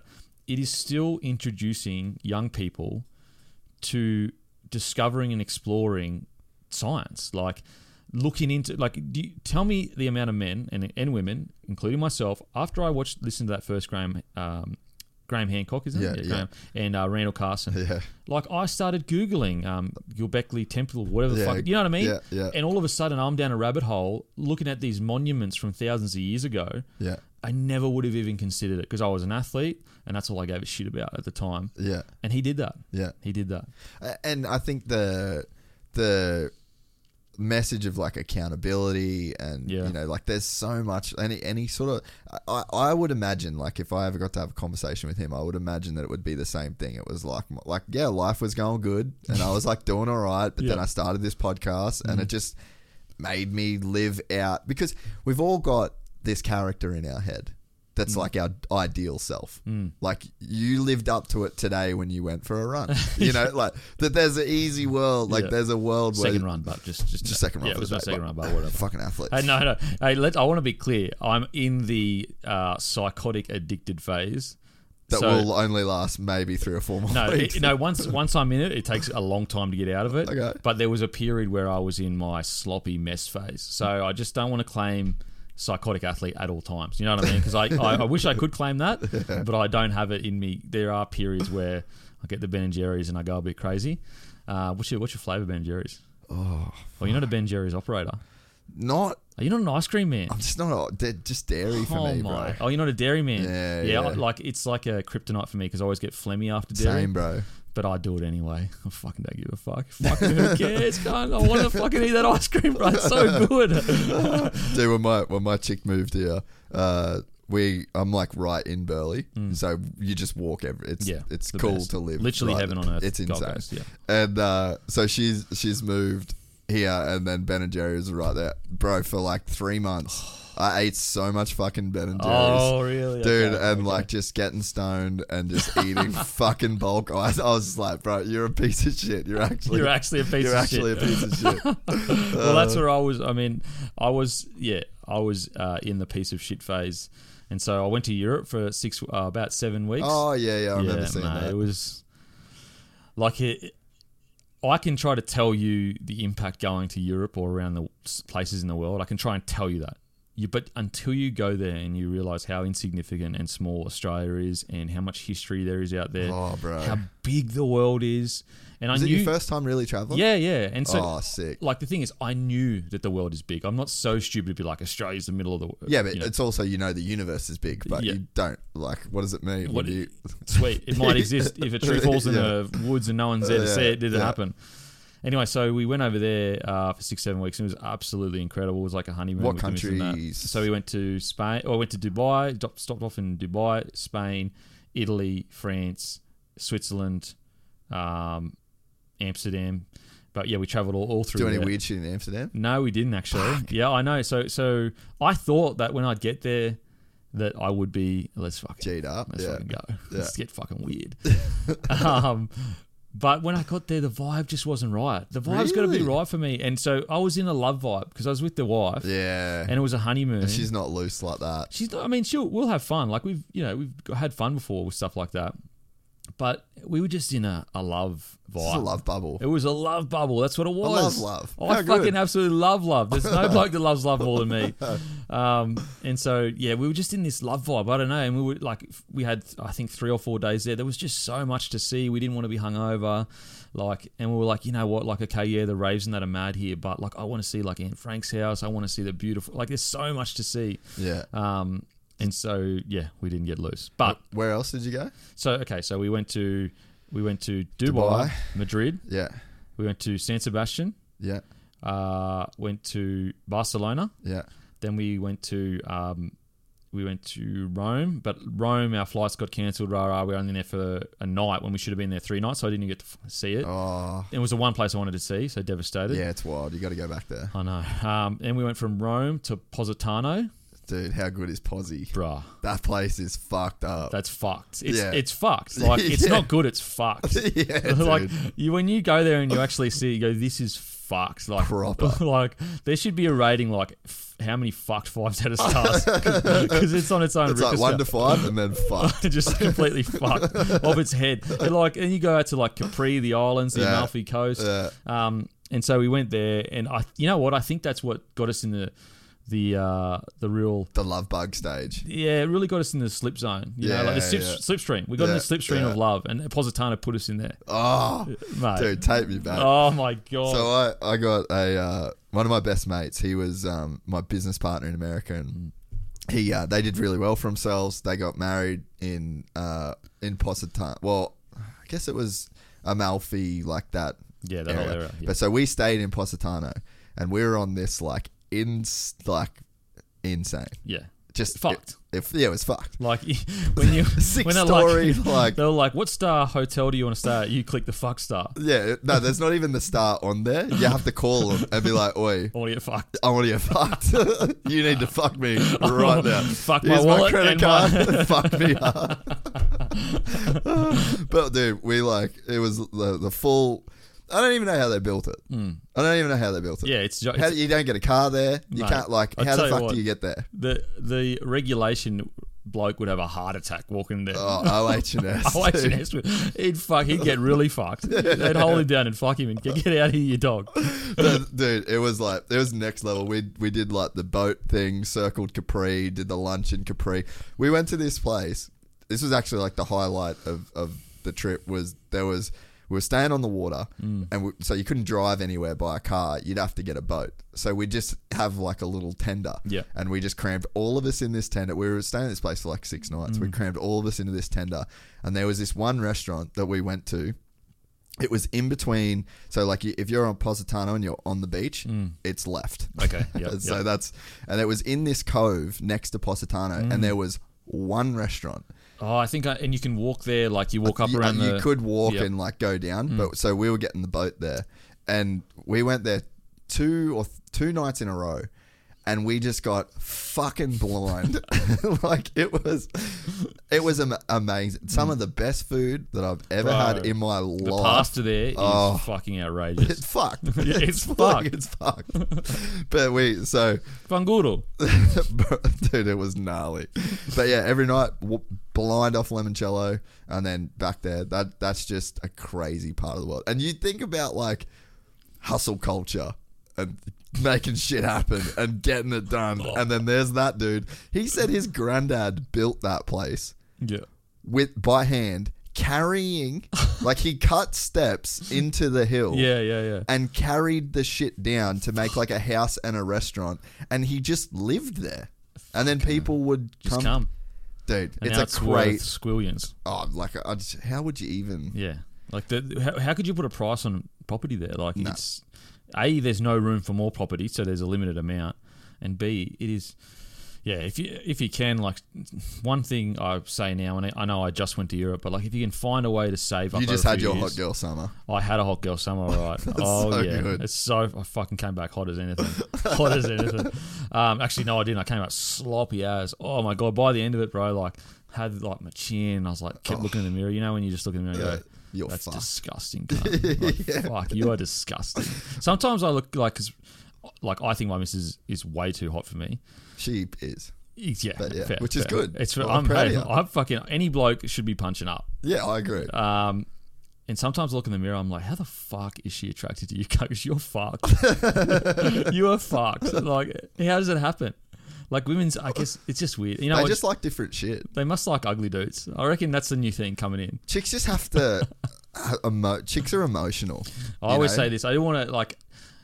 Look, this is just my personal opinion, but I always feel that men's sexuality is physical, Yeah. women's sexuality is emotional. hundred percent. That's what I think because how many girls meet guys and like, yeah, whatever, and they're not interested, and then they the guy might be funny or Yeah. that you know, or he might have just good conversation, and all of a sudden that guy that you were not even whatever is like really attractive to you. Yeah. And so whereas like men, it's just it's a very physical thing. Like Yeah. it's like you can see a girl, I'm attracted to her. Yeah. Um, and I like as a guy that you know I'm fucking not a glamour or anything like that. As soon as I realized that, I realized like fuck, I'll, I'll have a crack at any chance, chick. yeah, I'll, go, yeah. I'll have a crack. Yeah.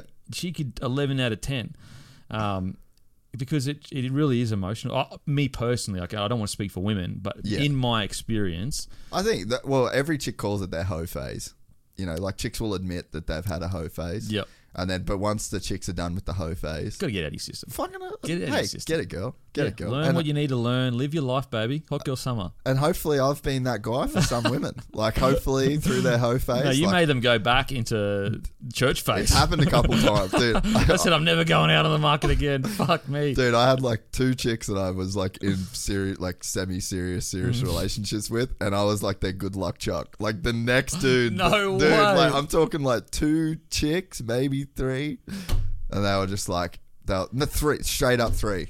I like Oh literally God. remember. Yeah, So you, you heal them. You're a healer. yeah, I, I am a healer. Yeah, you're, you're a it was like so bad, obviously.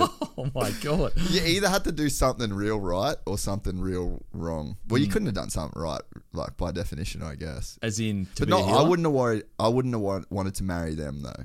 Oh, okay. You know what I mean? So were you a fuckboy? Maybe you're a fuckboy. I was a fuckboy for Oh, really? sure. Yeah, yeah, yeah. I've never been a fuckboy. Oh, re- dude, I just twenties in America with the Aussie accent. Like, Mm. Like, do you? just- So, what's your definition? My definition of fuckboy is saying things that aren't true Oh no, I was never really a Okay. like that. Yeah, Yeah, well then I I was I'm your definition of fuckboy in the sense I of was- like having fun. yeah. I was like a lover boy. Like I would like. Oh, that that's actually tainted that term. Yeah, now. don't say that. Holy shit, yeah, you're yeah, to no, cancel, yeah, bro. yeah, I can't do You're to get fucking raided. Yeah, straight Jesus up. Christ. Yeah. Fucking hell, you'll be in Romania and fucking yeah, yeah, yeah. But I was like, I would, I was fully down to just fall in love with a chick for one night, and like we Oh, were, okay. you know, that's that's my definition of Yeah, it. Like, like, like almost like you're a romantic, but like almost like a 7-Eleven romantic. I'm like a tour bus romantic. Yeah, you know what I mean. yeah. So because we're like, we'd go to every Supercross, so we're in like a different city every Yeah. single weekend. So we'd be in like New York one weekend, San Diego one weekend, Atlanta. Mm. Yeah. Uh, there's parties. There's pe- you know, Actually, I got something to ask you. yeah. How does motocross attract such good-looking women? Like it's just the shit. The ratio is off its head. It's pretty fucked. It's fucked. Go to um. Can you do you know what I'm about to ask you to do? Just do whatever you think I'm about to ask you to do. Nah, nah, nah. But like, Come on, you got me. Go to Austin Forkner's Instagram. Because like when you think about it, like okay, you ride around in helmets, so they can't even see your head when you're on TV anyway. yeah, And like it's a very specialized. It's, it's not easy to get into motocross. Like in the sense of like you don't go down to your local join your motocross team and then like you play footy or whatever. yeah. Whereas like the amount of hot chicks that are just love motorbikes is fucking I don't, I don't get it. Look at this dude and look at this chick. Holy shit. They've been together for years. That's Mike Tyson. They're both very like, dude. Oh, sorry, Austin. You know I love you, mate. But like, are you fucking kidding me? Austin, are you Dave Chappelle? Are you that funny that you got her? Because sorry, bruh. It's And this is coming from a bloke that's uglier than you, so I'm, it's no. I'm not talking down to no one, but I'm not throwing shade, I'm not but throwing this is shade. exceptional. But this is out of its world. And you can just go on like every dude in motocross Yeah. and just that it's fucking What- absurd, bro. Is it the motorbike thing? Again, this is a guy that has no idea about it. All I actually know, don't know. is beautiful women love extreme sports. Yeah, and car, dude. Like you go to the Formula One, Yeah. like, dude, golf as well. Yeah. psycho. Like there's a tournament called the Phoenix Waste Management Open, Waste management. and it is Hey, in getting cash out you can. dude Scottsdale, Arizona. Scottsdale, America has like party towns. Mm. Wow. Yeah, yeah, yeah. So like, And as an Aussie, you're just cruising through there. bro, it was fucked up. Like Oh it was, my it was like fucked. All right. Can we so, take this down? I, yeah, feel, like, I almost feel bad of it. looking at Yeah, yeah, yeah. Sorry, bro. I'm not. I would never. Uh, so shout out to Austin and Riley. He just had a real bad Shout out crash the other day. Austin. I mean, Woolie's going to be taken care of. That's for sure. Yeah, yeah. He's like doing the doing both wrist breaks, like so he's got to have like, the man, fucking. my life's so Oh, my- shit, and his glamour missus is like, it's okay, baby. Oh, my I got so you, baby. Uh, what was that? Oh yeah, uh, at the Waste Management Open in, in Phoenix, and it's like literally a party town. Mm. So there's like colleges in America where it's like that's the college you go to party. Yeah. So like this is where like Rob Gronkowski went to college. The Gronk. Yeah. So he's literally going like, I could go anywhere in the world. I'm going to Scottsdale to fucking party balls because I'm 6'8", I'm a fucking athlete, and I'm playing in the NFL. Wow. No matter what GPA I get. Yeah, so yeah. I'm going to go and get my fuck on in Scottsdale. Holy. But like, dude, you would walk around the Waste Management Hmm. Open, and it is just like Melbourne Cup times America. really? And then you go out and there's like casinos and there's just like fucking clubs everywhere and the ratios are out of control. And then you go to like Athens, Georgia is another place. Like we've been tailgating for college football games and like it's just yeah, it's fishing with dynamite. Like the, then there were some times where like you'd go to New York and I'd be with a buddy who's like married, you know, How like did you, so like- solid. How did you like be able to tour like that? And and this is just you know maybe you were riding at the time. Were you riding at the time? No. I was filming. Okay. So I I start my how my whole career. I Hmm. was actually like a filmmaker. Okay. So I I bought a camera when I was like 20. I just like maxed out a credit card to buy a camera and a tripod. Hmm. I still have the tripod actually. This was in like 07. And then I started filming. I created like a website called MX Daily back in the day. Yeah. And it was like the first blog in Australia for moto, Hmm. and then I made videos. I just literally copied what like the people in America did. That I looked at their content, Hmm. and then I was like, "This is going to be fucking huge. Like this will happen here." Yeah. And so then I just bought a camera, taught myself how to film, edited. Talk about luck. I was just like good at filming. Yeah, okay. Like I just Had an eye for it, I of just thing. started doing Yeah. it, and I was as good as people that had been doing it. So then I started getting jobs, and then I got invited to go to America to to film this uh, big race. It's like they call it Motocross des Nations, so it's like Yeah. all the different um, countries come together. It's a three man team in your race. Yep. So I went there because I'd spent all year filming the Australian team. So they were like, "Can you bring all the footage that we can use for the pre shows and everything Mm. Okay. and like that?" And then you film the event. Yeah. And I just like literally didn't leave. so after that, What a, like it's almost like touring with a band, it was man. you know? Yeah, And you got to do that. yeah. It was like, and I had. And all- when, when you think about it, like, so, like, let's say you're an you you're a dirt bike rider. You've like worked your and you. Not saying you didn't work hard, but like they worked their whole fucking lives. and had talent. Whereas, like, you just picked up a passion, a hobby, and you worked hard. Obviously, I'm not taking Yeah, that away from yeah. you. But tour with a band, you don't have any scrapes, no bruises, don't feel tired. You can party as much as you want. Dude, yeah, late to every single flight, blind every single night. Like then, when all the riders went home, all these hot girls were left without a fucking. It was like musical chairs, you know. And I'm like the only dude to sit on.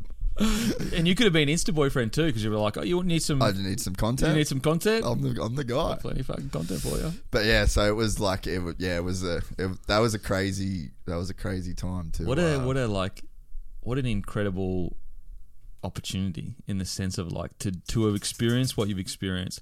When most people they leave school, they go to uni or whatever, they go into a job. Like you got to party with people like rock stars to a to a degree. Like that's like. And I was just like, lucky. I was young too, so I was like the same age as a lot of these guys, and Yep. a lot of the people that were in my doing my job were Mm. like older. Oh, how good. So that that that was it was just again luck. Yeah. Like it's all luck. Like to just slot in at that. Were you their their energy guy? Like in the sense of like they almost peer pressured you into getting loose all the time because like Oh, dude, it was so funny. Like they, there were guys that would literally. So like a friend of mine, he's like uh, married, like super solid with his Yeah. wife. Like Lives he, vicariously. like he's a gun. And bro, I was his toy. Like, and we'd go. It'd be like, right, that's the girl right there. He'd just literally pick like any chick in the club, and it Hmm. Yep. was just like. It was a fun thing of like, can you go and but, but yeah, I used to. I'd I'd say to I'm like, I'm here for one night. Like I ain't come back Yep. Maybe next year. That's not enough for anything to go further than tonight. Yep. So we can either just let's enjoy every bit of this. Yeah, Like, the good old enjoy every bit of it. Let's milk this for what we've got Yep. because you're beautiful and I'm I'm here for it. like I'm down to fall in love tonight, baby. Like if And you you- want to fall in love, we, can fall in love. And if it, when it happens, we can pretend like it never happened. Yeah. Because you never have to say anyone you're hooked up with the Australian because you never see me again. yeah. Oh, dude. So yeah, it was like it was literally just that for for a, Mate, a, a a- long time. Like if you had said when you were younger, like you're going to be able to tour almost like a, a, a band tour around America like that and see the things that you've seen.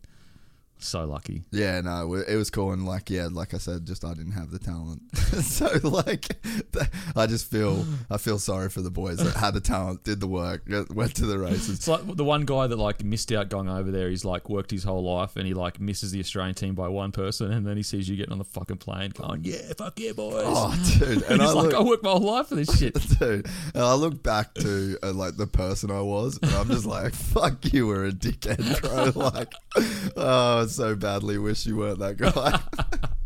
but it's a, it was the craziest apprenticeship for like this job. Mm. That's the thing. So I ended up, um, not to make this my fucking biography, No, but fuck. I uh, for it. I ended up. I ended up. Um, I had some like crazy health issues. I had a visa, Mm.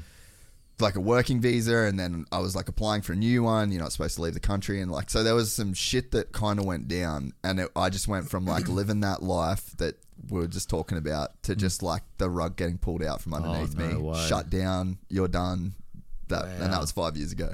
So I And- literally just went from like living the dream Do you mind, well, like me asking what your health issues that you had? Oh, I, I, was- I didn't know this, but I Mm. was born with one kidney.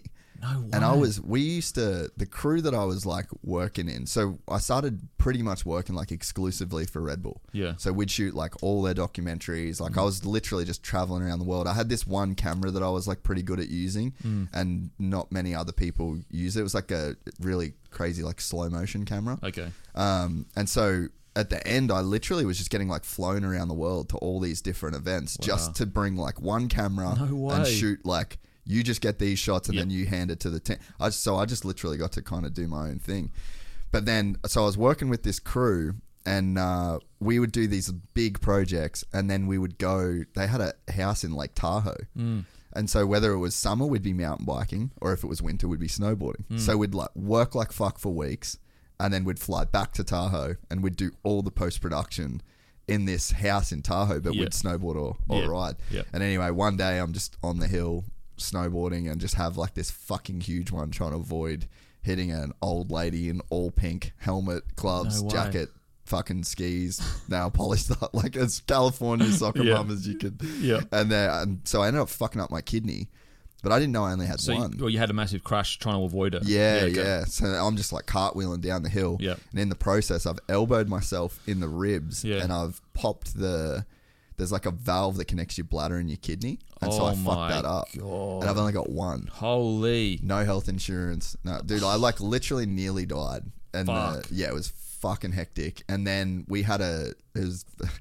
The Waste Management Phoenix Open was scheduled in like four weeks. I was like, I ain't fucking leaving. It's like your mecca. Yeah, so I like waited to, to go to that event. We were doing some stuff with Mm. Rickie Fowler for Red Bull, and then I like pretty much waited. I was like on death's door, dude. Like there's photos of me. I'm like yellow. I can't believe. I was throwing up every morning, like I was on chemo. Like it was fucking hectic. As in, so were you on medication then, or you? No, I had no idea. so you just thought you were? Oh man, I'm a bit sick. I actually thought I got like a stomach virus. Yeah, yeah, yeah, that's what I Because I was thinking. throwing up so Yeah. much, and like all for for four weeks, I ate fruit salad and drank Powerade. That's it.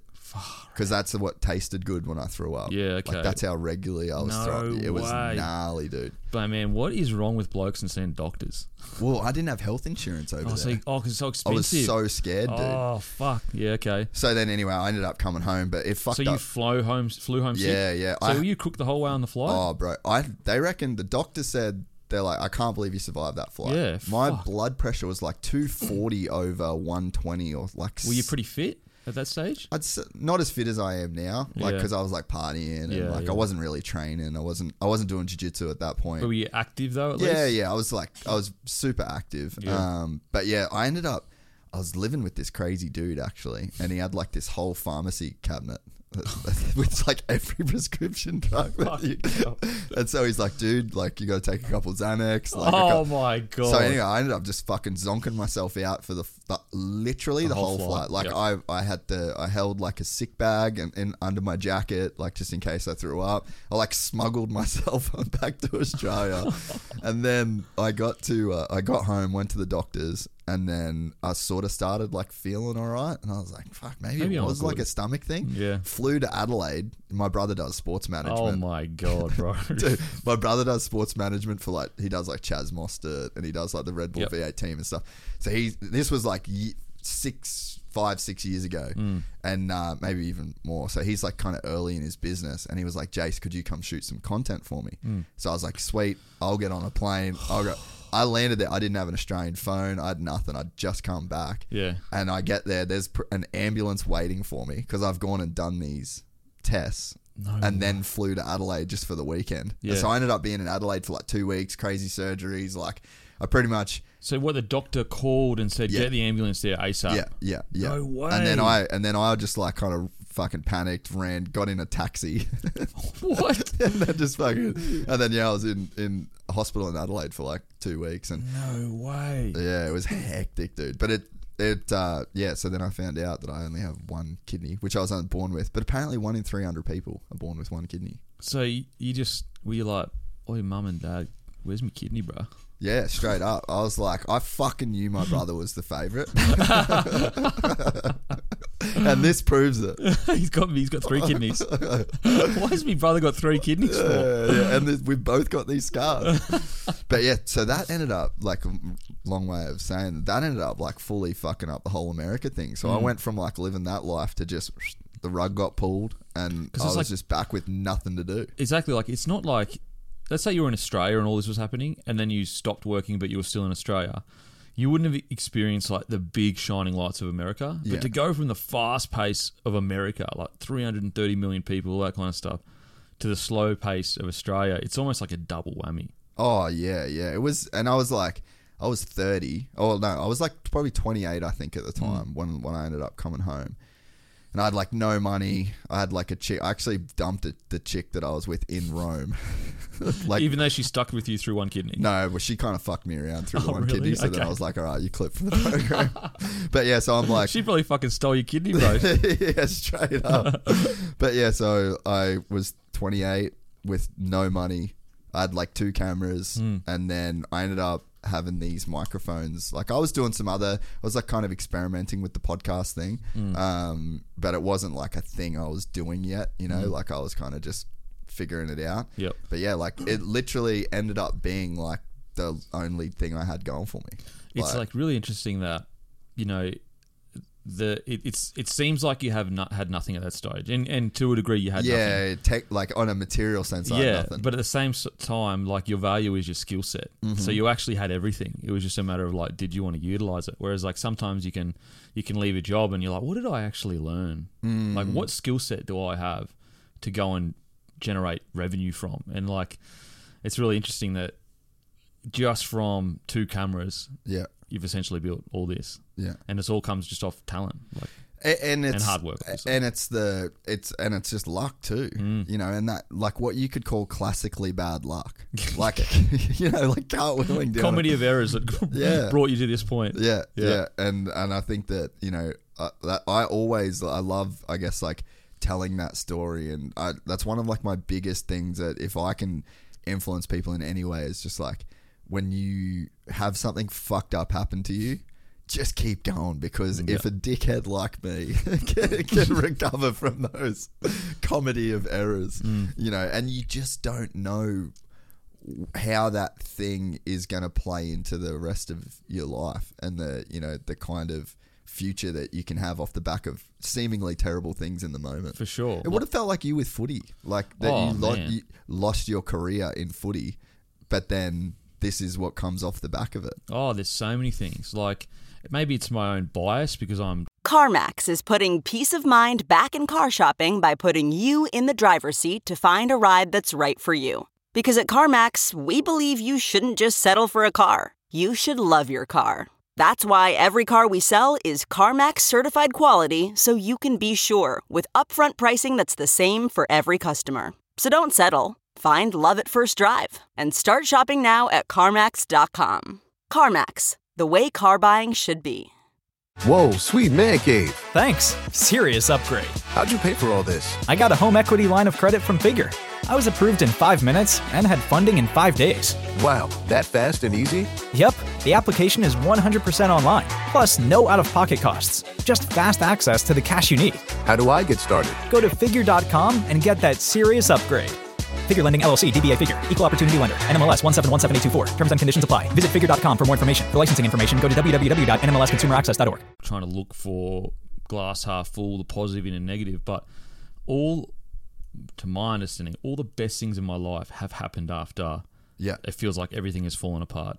You know, like e- even you know initially deciding to go from soccer to league, like you know the first year or two was really lonely because I didn't I didn't have really that much friends. Like they were my mates in the sense we rocked up, we played together, they respected me, but I didn't really have a friend that like you know me and him would hang out and do whatever in in rugby league. And so obviously didn't have any outside rugby league because that's all I did. So that was tough.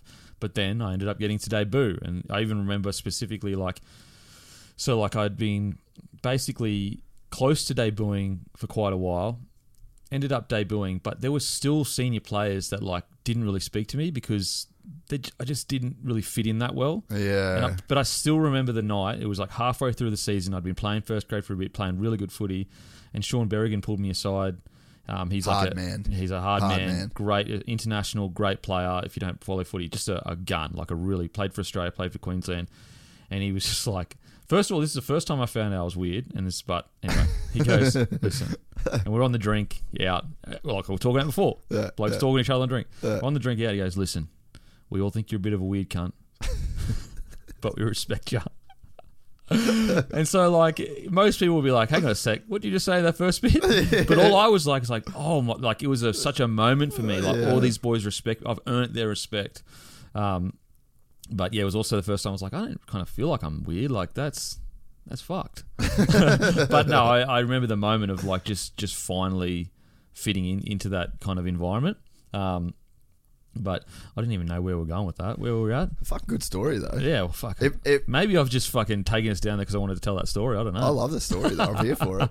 The the uh, that whole like not fitting in and the senior players like there's a it's funny there's like a thing that I think happens in that's just such like a natural pecking order essentially Yeah. like when when I go into the gym like you see a new dude come through Yeah. the door and you're just like enjoy the two weeks bros Yeah, you're getting towed up. we'll fucking see you never Yeah. because you ain't coming back 100%. and you get those people like there would be people that you could tell that story to and be like, well, no, no, it's fucked that they didn't talk to you. Yeah, yeah. And then you're just like, well, wait a minute. There's that many people that are in this revolving door, and there's probably like seven or eight guys that are like solid and there for like 10 years. Yeah. And if you're on the outside of that group, like it actually makes sense once you're in that environment how that can actually happen. For sure. I, I think it's a, a rite of passage. Yeah. And I think that I, I do like the next generation has been given more opportunity and it's more, I guess, egalitarian where young Yeah, people, young, yeah. I, I, I respect it. And like, I came from a generation where you literally just didn't talk. You went and got coffees. They, they'd treat you like shit.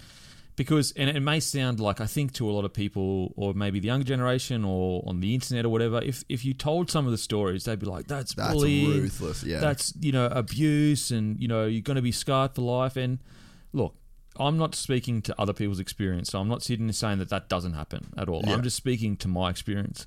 And in my experience, it's about finding out are you going to earn the right to put on this jersey that we all bled for? Yeah, yeah. because a lot of people forget that that's just a piece of material. Yeah. What makes that piece of material special? It's the men and women that have come before you and sacrificed.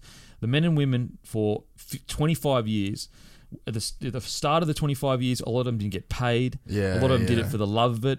They built up the recognition. Why you put that shirt on, you feel so proud. They built that literally with their blood and their Yeah, sweat and their yeah, tears. yeah. And so that's why I do think it's important. Now, I, I do understand that we have to give a little bit because the generation coming through now is different, and it doesn't mean it's bad. It's just different. Like Yeah. I'm not a I'm not a hater, an old guy going, oh, you should fucking tell every young guy up and that comes in or whatever. Yeah. So we do have to give a little, but I also think there is a lot of value in saying, are you not because you're a young good player, you deserve this jersey. No, no, no, the other way around. Are you worthy of putting this jersey on, or are you, you know, in motocross? I'm sure there are. Are you worthy of Riding for this team. riding Yeah, for this team? yeah. exactly. We've got a reputation that's been built by people that have sacrificed way fucking more than you. Yeah. You're not entitled to anything. It's the guys that are willing to go through some bad stuff. And, Yeah. and look, as I said, if you said on the internet what it was, people would lose their minds. But it teaches you to like appreciate what you do when you get there. But also, you let everyone else know that jersey means more to me than even my own what I want. Yeah, so I might, yeah, it's bigger than it's, bigger, than, me. the sum of its parts. Exactly. So yeah, okay, I might be a bit sooky that you said my hair was shit and I fucking this, You're that, and the next. weirdo. I'm a weirdo, like, or I'm a bum, and like, like there'd be little things like this is just the, the surface. Like you'd walk in and Hodjo might be like, mate, fucking one call to the coach and you're fucking out of here. You're a bum, like, like just stuff like that. You're an 18 year old wigging out, going, holy moly. Um, and so it, it was kind of just daily banter, kind of like Yeah, that. And there would yeah. be worse stuff than that and less stuff than that. But again, you're proving to them. And at the time, I didn't even know it. Yeah, yeah. It's not that. It's an old head mentality. It's an old like, head to- to mentality. know, yeah. I just thought, holy shit! Like what I didn't realize is, is if they aren't talking to you, That's that's, a the real problem. problem, yeah. That's the problem. Yeah, yeah. And so I think that we can be better at explaining that to the younger men and women that come through. Yeah. Is like, listen, it's a test.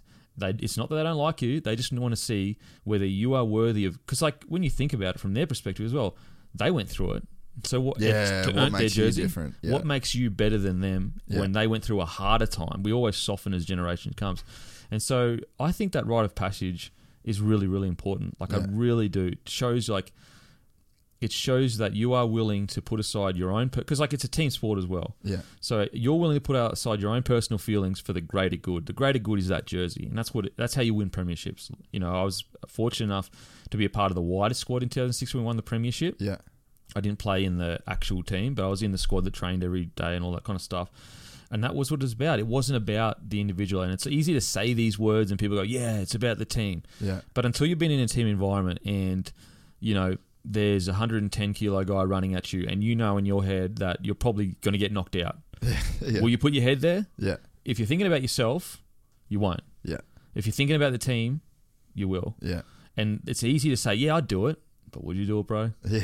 Would you do it? No. Me personally? No. That's why I'm not in the that's why I'm in the footy team. Um, and so that rite of passage, it it it even like army camps we used to go on. Yeah, dude. It was all about breaking us and see seeing who and you would be shocked. Have you ever been on like an SAS camp or anything like that? I've been. I've actually. I filmed a commercial for the U.S. Army. Oh, Like, really? yeah, when I was in the U.S. And dude, it was fucking hectic. Yeah. Like there was like Black Hawks. It was the whole the whole deal. Hmm. But and then I got to be mates with one of the sergeants that run the training courses. Yeah. But yeah, same deal. You know, they're just like breaking a, a person to see like they react. how they react in Yeah. Hmm. that situation. And it was interesting. Like you and Benny Hannant last night were talking about the camp that you guys did in in Yeah. 06 and it's like the most brutal camp that you could have done in the off. Well, the the most brutal camp that was ever done at the Broncos was the same year they won a premiership, Yeah, and it's just like coincidence. Yeah, exactly, exactly. And like so, this camp was six days,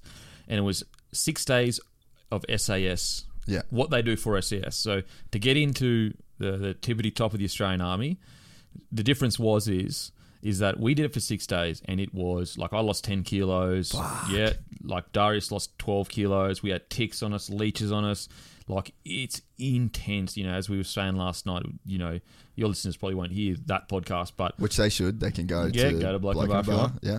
You know, we had to kill chickens to eat. We didn't eat for two How days. gnarly is yeah, that, just bro? chucked it at us and said, if you want to eat, you get there you go. And so I'm wigging out going, I don't, I don't know how to kill a chicken. Yeah, and I don't want to kill a chicken. I'm like all gone all fucking, yeah, you know, yeah. like I don't want to kill a chicken. You died of starvation in another world. And then Brad Thorn just goes, "Give it here!" Boom, rips its head straight off, and I was like, "Oh my god!" Um, but again, it's it's all about breaking people down and seeing. Like a lot of people think they've got what it takes. Yeah, yeah, yeah, yeah. But you you just don't know, and this is not me sitting here saying, "Oh, I'm so I'm a tough guy," because I'm not. That, I'm the opposite of that. Like yeah, I, you know that you know now. yeah, I know. I know. Yeah. Like, I didn't enjoy it. I mean, don't get me wrong. I, I did excel in that environment, but not because I was sitting there going into This it is- saying I'm tough. great, and yeah. yeah. Whereas, like, you just you would be surprised. You, you could have the guy that you know looks the toughest, you know, and you go, oh, mate, he's gonna kill it. The mere fit, everything. Some dweeby, nerdy, doesn't speak much or whatever. And you'd be surprised at the way different people react. Like it, it honestly, it's actually a good exercise to do as well because like you see a lot of strength in people that you've never seen before. Yeah. Um, and yeah, and so that's again, it's all a part of the rite of passage. It's all a part of seeing like what are they made of when the chips are really down. Yeah. Do they like go inwards and care about themselves, or do they open up and say, "Let's go together as a team"? Yeah. Um, and so yeah, I, I understand that we need to obviously always listen and improve, but I do think we There's some value there's to that. got to be Yeah, some value. It's yeah. been around for hundreds of thousands of years. Oh, dude. You know, and I, I'm not talking about like crazy stuff or anything like that. We got to get rid of that, like dangerous, all that kind Yeah, of stuff. yeah. But I do think there is definitely benefit to going. Yeah. It's like a sifter. Yeah. You know, yeah, like sifting yeah. through like who's who's a waste of time and who's not. Yeah, and and I think too that, like I think with like with Rones and Alex, like there's two young young dudes that work here, Mm. and they've worked here for like since they were in year twelve, Mm. you know, and so it's like with Rones, it's like he's three years in, like now, Mm. and there's times where you, it's like it's almost counterproductive to sit down, have the meeting, have the do it properly. Yeah. Whereas you just go like, mate, are you fucking serious? 100%. and then be like, boys, boy, come over here and have a look at what this dickhead has idiot. done. What a fucking idiot! And then everyone has a laugh at. Yeah. It's cruel. Yeah. you know, like that's not. That makes you feel kind of shit. Yeah. but it's like it gets the message across Mm. in a way that everyone's involved in. Everyone's on the same page. It's Yep. out in the open. There's no fucking weird or. Yep. I actually just think there's sometimes like value in in that, and like so for I grew up around Nate and Callum Myles, right? So they played for Mm. Yeah. they played for uh, suburbs, and we went to St Joey's like school together, right? Mm. And so I was like the annoying younger kid that knew them from footy and would hang around them at school. Like, Yeah, and I'm yeah. like years younger than Yeah, Nate. Like, I don't know how old Nate is. Maybe I'm like three or four. How old are you? I'm 34. 34. I think he's like 37, maybe. Yeah, so he's like a few years. Yeah. Yeah. And like, they wouldn't sit me down and be like, hey, Jace, you're talking too much. Yeah, yeah. They'd be like, oi, shut the fuck up. you know, and it becomes, it's like a public Yep. kind of, a public thing. But if that, like, I feel like I learned some shit from those boys Yep. giving me that, you know, that attitude. And I think about like footy coaches too, man. Like, we had this one, I played for Brothers Yep. in Cairns, which was, I was the only, there was me and this kid called Martin Jelfer. We were the only white kids on this team, dude. And we so both- probably the worst players out of the lot. Bro, we were fucking awful. Martin was on the bench. I started, luckily, so I was the best of a bad bunch. but we had it was just us, just us white boys on the team, and we mm. had like a team of guns, bro. Like mm. you'd know the, you know, you know the juniors from up north that mm. are just incredible. like coconut footy. You know, like they So just got. They're just, yeah, they're have a crazy level of Yeah. athleticism and talent, and they're just throwing shit around everywhere. And but a lot of those kids were kind of like broken sort of families Mm. and like this environment. We had this one coach, and he was he was a light skin, but he was Aboriginal. Yeah. So he was pretty much white compared to these boys. And bro, like he was the most like hard nosed racist. like it was just it was like you could have made a TV show about our like under 14s, under 15s. So team. just Like, a racist. he was, but he was he was black. So like, but he was white compared to them. You oh, know, Oh, what I- oh so like he was actually Aboriginal. Yeah, yeah, But yeah. you know, it Yeah. looked like literally a white guy, Guy screaming at all. bad stuff. Yeah, yeah, yeah. Oh my god! I mean, the the talent up there and the young Indigenous boys and Polynesian boys. Oh man, If they just had the same opportunities, when it, whether it means going home to a, a home that is set and okay, that there's so many players that could play in a role that never do. dude, there was a like yeah, so like Nate Myles, Jamie Frizzo, Mm. um, his brother Callum. Like there was a bunch at like Sammy Thaiday. Big Sammy T. Justin Hodges played. He was a Cairns boy. Yeah, like, yeah. There was a. It was insane, man. Hmm. The amount of talent that was up there. Um, I mean, dude, Chico's from from up there. As Yeah, well. Sigara. dude, bro. Like his his older brother Billy. Really? Oh, Gun. bro, he was the man when I was a kid. So Chico's really interesting, and maybe you would have seen it as well. Like he's another guy that like beat the odds. you Oh, know, yeah. massively. Like he- he's a young kid um, from PNG that was they were struggling so much financially Yeah. that he was watching kids go to school and jealous of them because he couldn't afford to go to school. Yeah. And it, there's a lot of other kids out there that just don't have the same pathways as say me when I grew Yeah. up on the Gold Coast. Like Yeah. I didn't grow up with much money, but I had more opportunity than Yeah. Chico did, Yeah. and a lot of these other Indigenous young lads and Polynesian boys. It, the talent up there is in, and also, you know, when you really sit down and think about what they're actually going through as young kids, Oh, you yeah. start to go, how they even got to where they were anyway is incredible. Well, and and footy was such. Uh, and this was where I was going with the story about the, our coach. Yeah. Uh, he um, he was such like a mentor to these boys, Mm. and like you'd see that he really mattered, and what he said mattered, and he was fucking giving it to him. You know, like Yeah. if you stood on the like, there were parents that used to complain about him No way. on the sidelines that were like, and like parents of the other team that would be like, you can't talk to the boys like this, and it's Yeah. like, lady, it's fine, you know, like this, it's the This is how they- it's how this is how it works for him. Yeah. but that that leadership that they had because Mm. he was like a hard leader and the rules and the discipline and making him come and like man, the talent on the team was was was just crazy, Yeah. Mm. you know. But um, yeah, man, Chico, like he he actually played with my brother. Like they Oh, played, really? yeah, they played rep footy from like under his under story is eights together. Yeah. His story is amazing. Uh, his father was like relatively successful in PNG, and then a bunch of stuff happened, lost everything, Yeah. had to move over here, live with other people. Um, his story. I mean, again, there's so many. You know, Latrell's story is amazing. Like Yeah. a lot of Indigenous kids, they just if you put that challenge in front of me, I don't know whether I would have got through it. You know, like Yeah, so it's yeah, just yeah. so. And in AFL too, it's similar situation. So many talented Indigenous kids that that you like you wouldn't believe what they've been through to get to. Yeah. I mean, for example, there was a story of two Indigenous kids that drove like nine or ten hours or something recently to get a trial at one of the rugby league clubs, and like just that dedic like that that sacrifice or that And like the to- drive yeah, to yeah, have a crack. with with you know so much other things going on, you Yeah. know, at home or whatever it is. So yeah, I mean, it's incredible. the the thing with up home as well is uh, I think when when I was like younger I used to look at some of the some of the boys they were like the indigenous boys that would play from a lot of because we it was like a very indigenous club Yeah, and uh and we'd look at these boys that were going away on trials and, and going to play for, you know, they'd go for do schoolboys and they'd get like uh, the homestays and stuff, and then in six months they'd be back. Mm. And everyone always, and I would, me included, like when I was younger, you'd think that that was a lack of like discipline Mm. and like they had all the talent, but they weren't serious about it or whatever.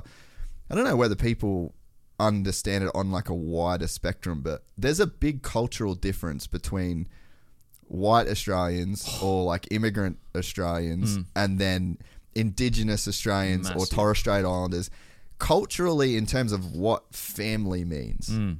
And so a lot of people, and I think it still gets thrown around sometimes, like, ah, they're fucking so talented, but they just don't give a fuck or they're not, whatever. It's like, nah, they actually value family Yeah. in a different way than what we do. Mm. So when you take, um, actually, I'm, I'm trying to remember his name, but he was a he was a halfback in the era of like Nate and like uh, Ashley Millwood, and there was Yep. like a there was a there was like a really good year where a lot of those boys kind of Mm. like graduated and and went on like Sammy Thaiday, that whole kind of era, Mm. and um. Fuck, I wish I could remember his name, but he like phenomenal, bro. Yeah. like absolute, like just carved everybody. Yeah. And then he went away and then came back pretty quickly. And uh, and everyone, it's that same sort of, Yeah. you know, that same narrative that everyone was was spinning. And then me and him, we ended up actually, it was like at my school formal or something. And he was out and we Mm. were we were drinking, and he was just saying like, I just miss my family, bro. Yeah. He's like, he, he's like, I could have made it. I Mm. could have signed the contract. I could. He's like, I just come home. Yeah. It's not. It's, it's got nothing to do with like I want to be on the piss or I want to. Yeah. I just don't fucking be away from my family. It is Yeah. what it is. I'm not cha- like footy 100%. don't mean that much to me. Well, it's like when people try to run with that narrative. A Is it still a narrative in the sport a little bit? I, I think I think they're getting more educated, Yeah. like because the the game is trying to educate Yeah, okay. players of like the indigenous culture, and and uh, like a lot of players like Latrell and Cody Walker are really, you know, trying to be the forefront of that, which is pretty cool. it's really cool, and and you're absolutely right.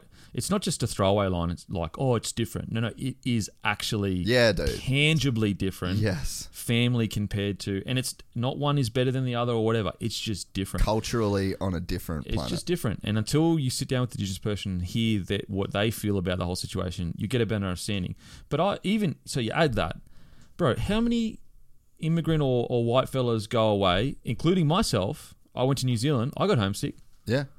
You know what I mean? Like so, yeah. it's not it's not just them that get homesick. We everyone has it up. Like the amount of people that go to Super League in, in rugby league and they go over there for a year and play. These are gun NRL players. Yeah, yeah. Super League is nowhere near as good. These guys go there, get homesick, come home. Yeah. How many England players come here, and then they go back home because they get homesick? Yeah. like so you've got that already the cultural difference on top of it is human nature Yeah. for a lot of people to go i want to be where either close to where i grew up an hour away a two hour flight max Yeah. i want to be in the a similar environment with a similar culture it's comfortable and so yeah I, I always just don't understand that narrative because it's like well we can look at so many other people that aren't indigenous that get homesick so why Yeah. do we why will we just attribute it to them like And it, it wasn't. It's not even described as homesickness. It's hmm. literally like my family died. like that's literally the level at what. The, at least the way that it was explained to me is it's like it's like a go away and it's like my family's dead Mm.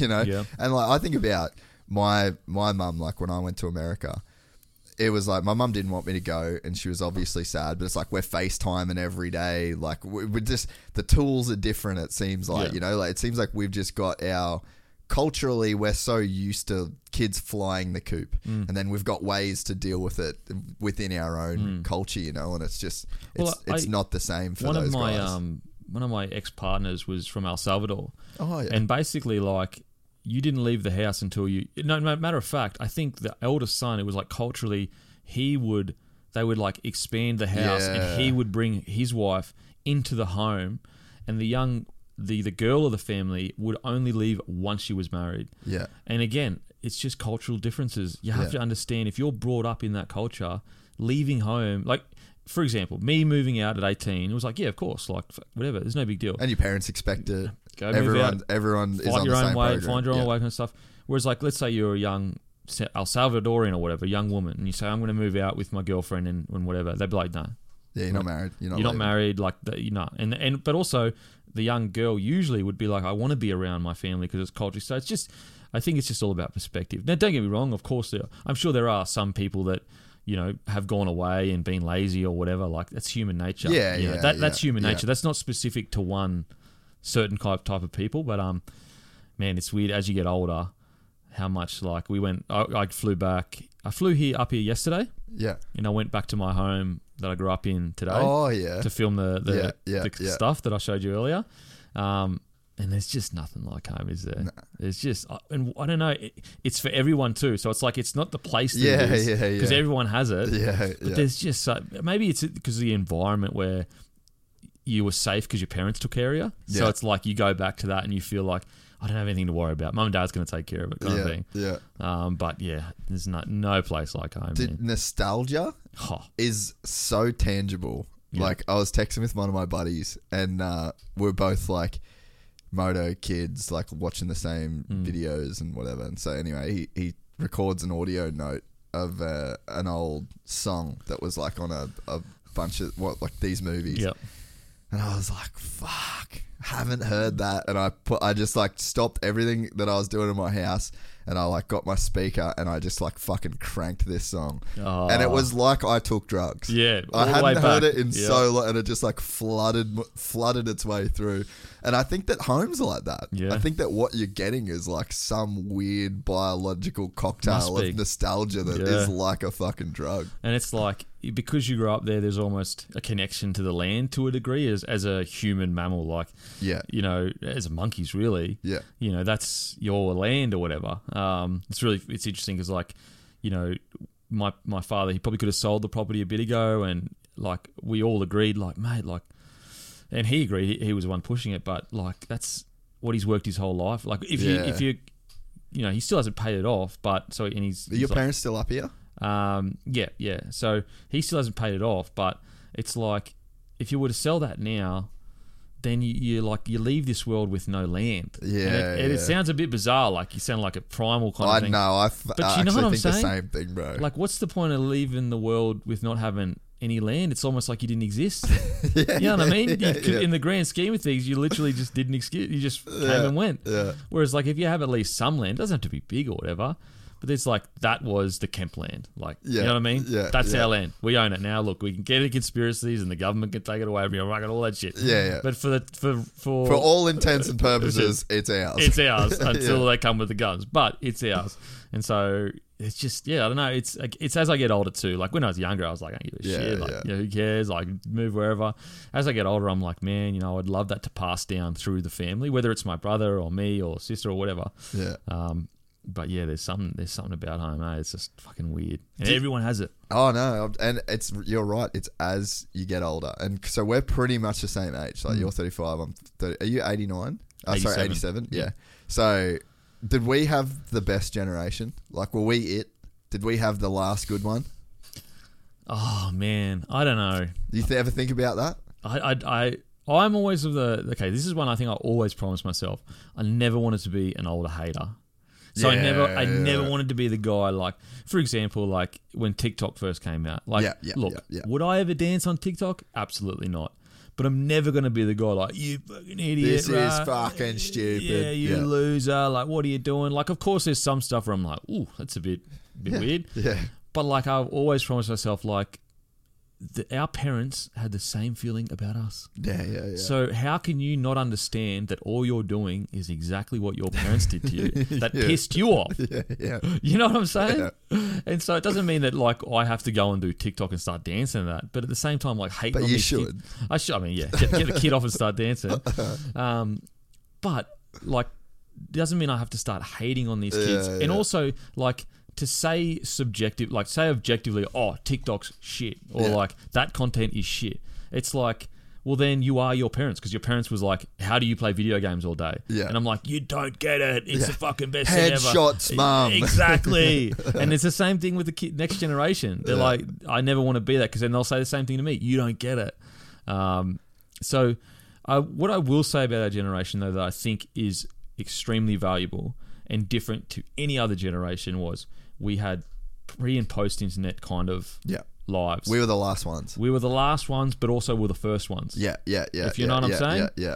And so I do think that is a unique place to be in history where we can go, we know what it's like pre internet, but we were also the first ones to adopt it. Yeah. And I think, and the internet, it, it's arguably the most important invention of all time. Yeah. Um, and so I think that's special. I do think that's special. I think that there's something to that. Mm. Like I actually I'll I'll go and take like a harder stance on that in the sense that not in the you're right, you never want to be your parents.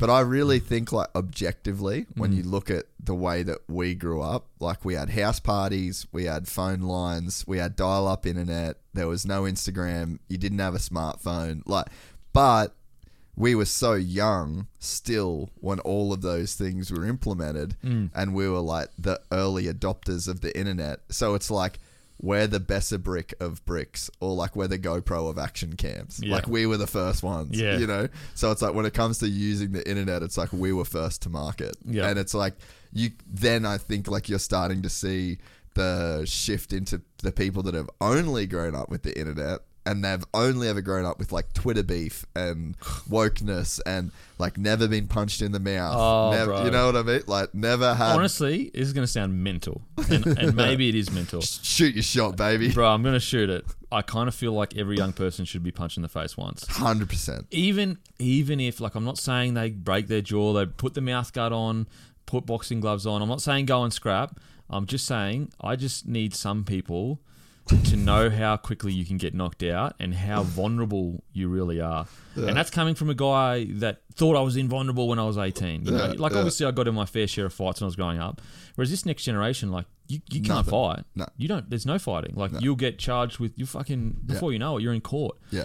And I think that it's made too many people comfortable being super disrespectful for no reason. With no consequences. and I'm not some guy that like is like I'm I'm against street fighting. Like if Yeah, you're gonna do yeah. it, do it in a ring or whatever. yeah, or on, at least on the grass. At least on the grass. but like at the same time, there has to be a line somewhere where it's like there's got to be consequences for your actions. Yeah. You can't say something so disrespectful and then hide behind the good nature of everyone else, which is we all abide by the law. Yeah, Because that's what you're yeah, doing. You're hiding behind the good nature of everyone else. Yeah. That's what like a lot of bad people today thrive even more because the law is so on top of us. We're so surveilled, all that kind of yeah, stuff. yeah, yeah. Because they rely on our good nature to not create anarchy. Whereas if there was ten of them, it's anarchy because because you got one person not playing by the rules, but everyone else is playing by the rules. The guy not playing by the rules usually he wins Scot-free, because yeah. it, it doesn't matter. Whereas Yeah. if you got ten blokes not playing by the rules, they're everyone's scrapping. Yeah, yeah. and and that makes me mad because I'm like, you rely on our good nature to take advantage of us. Yeah. When in reality, twenty years ago, you would have got what's coming. you would have to ask yourself, am I willing to get Yeah. in a physical altercation for what I'm about to do or say? Yeah, yeah. Um, it's so true. I, and, and look, I'm not some like, oh, walking around going, oh, look, you, what are you looking at? None of that. Like, I think it's the cringest shit ever. Yeah. But some of the, the chat from people, you go, mate, you would never say that ever because Yeah. there's got to be a consequence for your action, but there is no consequence. Yeah. No, no, I agree. Did you ever get fucking smacked in the mouth and really had to like I was never Cop I- it?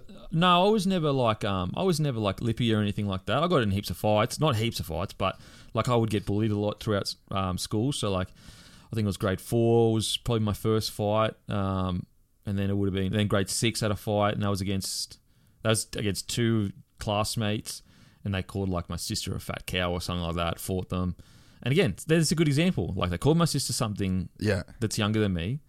Nowadays, if I did that, I'd get suspended from school. Oh yeah, you're done. Yeah. But like, who's in the wrong here? Yeah. The kids that were calling a younger girl a fat cow. and then there's no like accountability. There's no accountability. consequences. Little slap on the. Oh, did you call a fat cow? They say no, I didn't. No, yeah, and then you've got to go through. Well, you need to fill out this form, and you're going to have to 100%. do a course about it. Yep.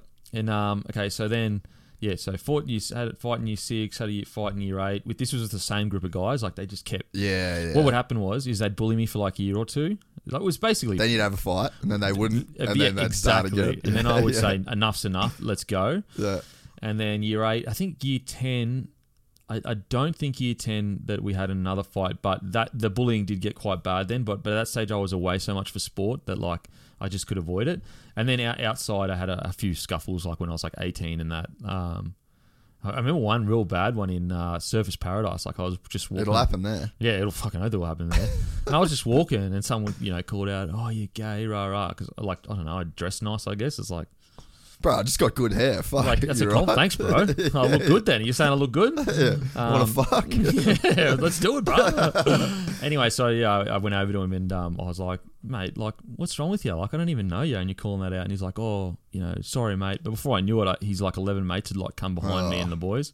Anyway, dog shot from behind from one of them. Then it was just this fucking huge scuffle.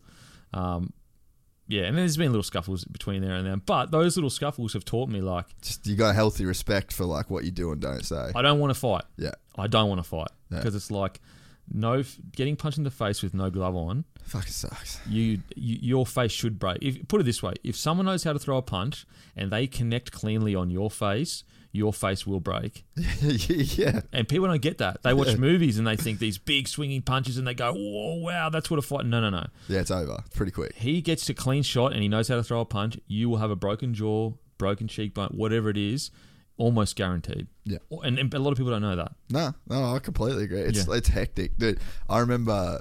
I remember. I was a smart ass kid. I remember. I, this will I, this will never fucking leave me ever. Yeah. and it never left me.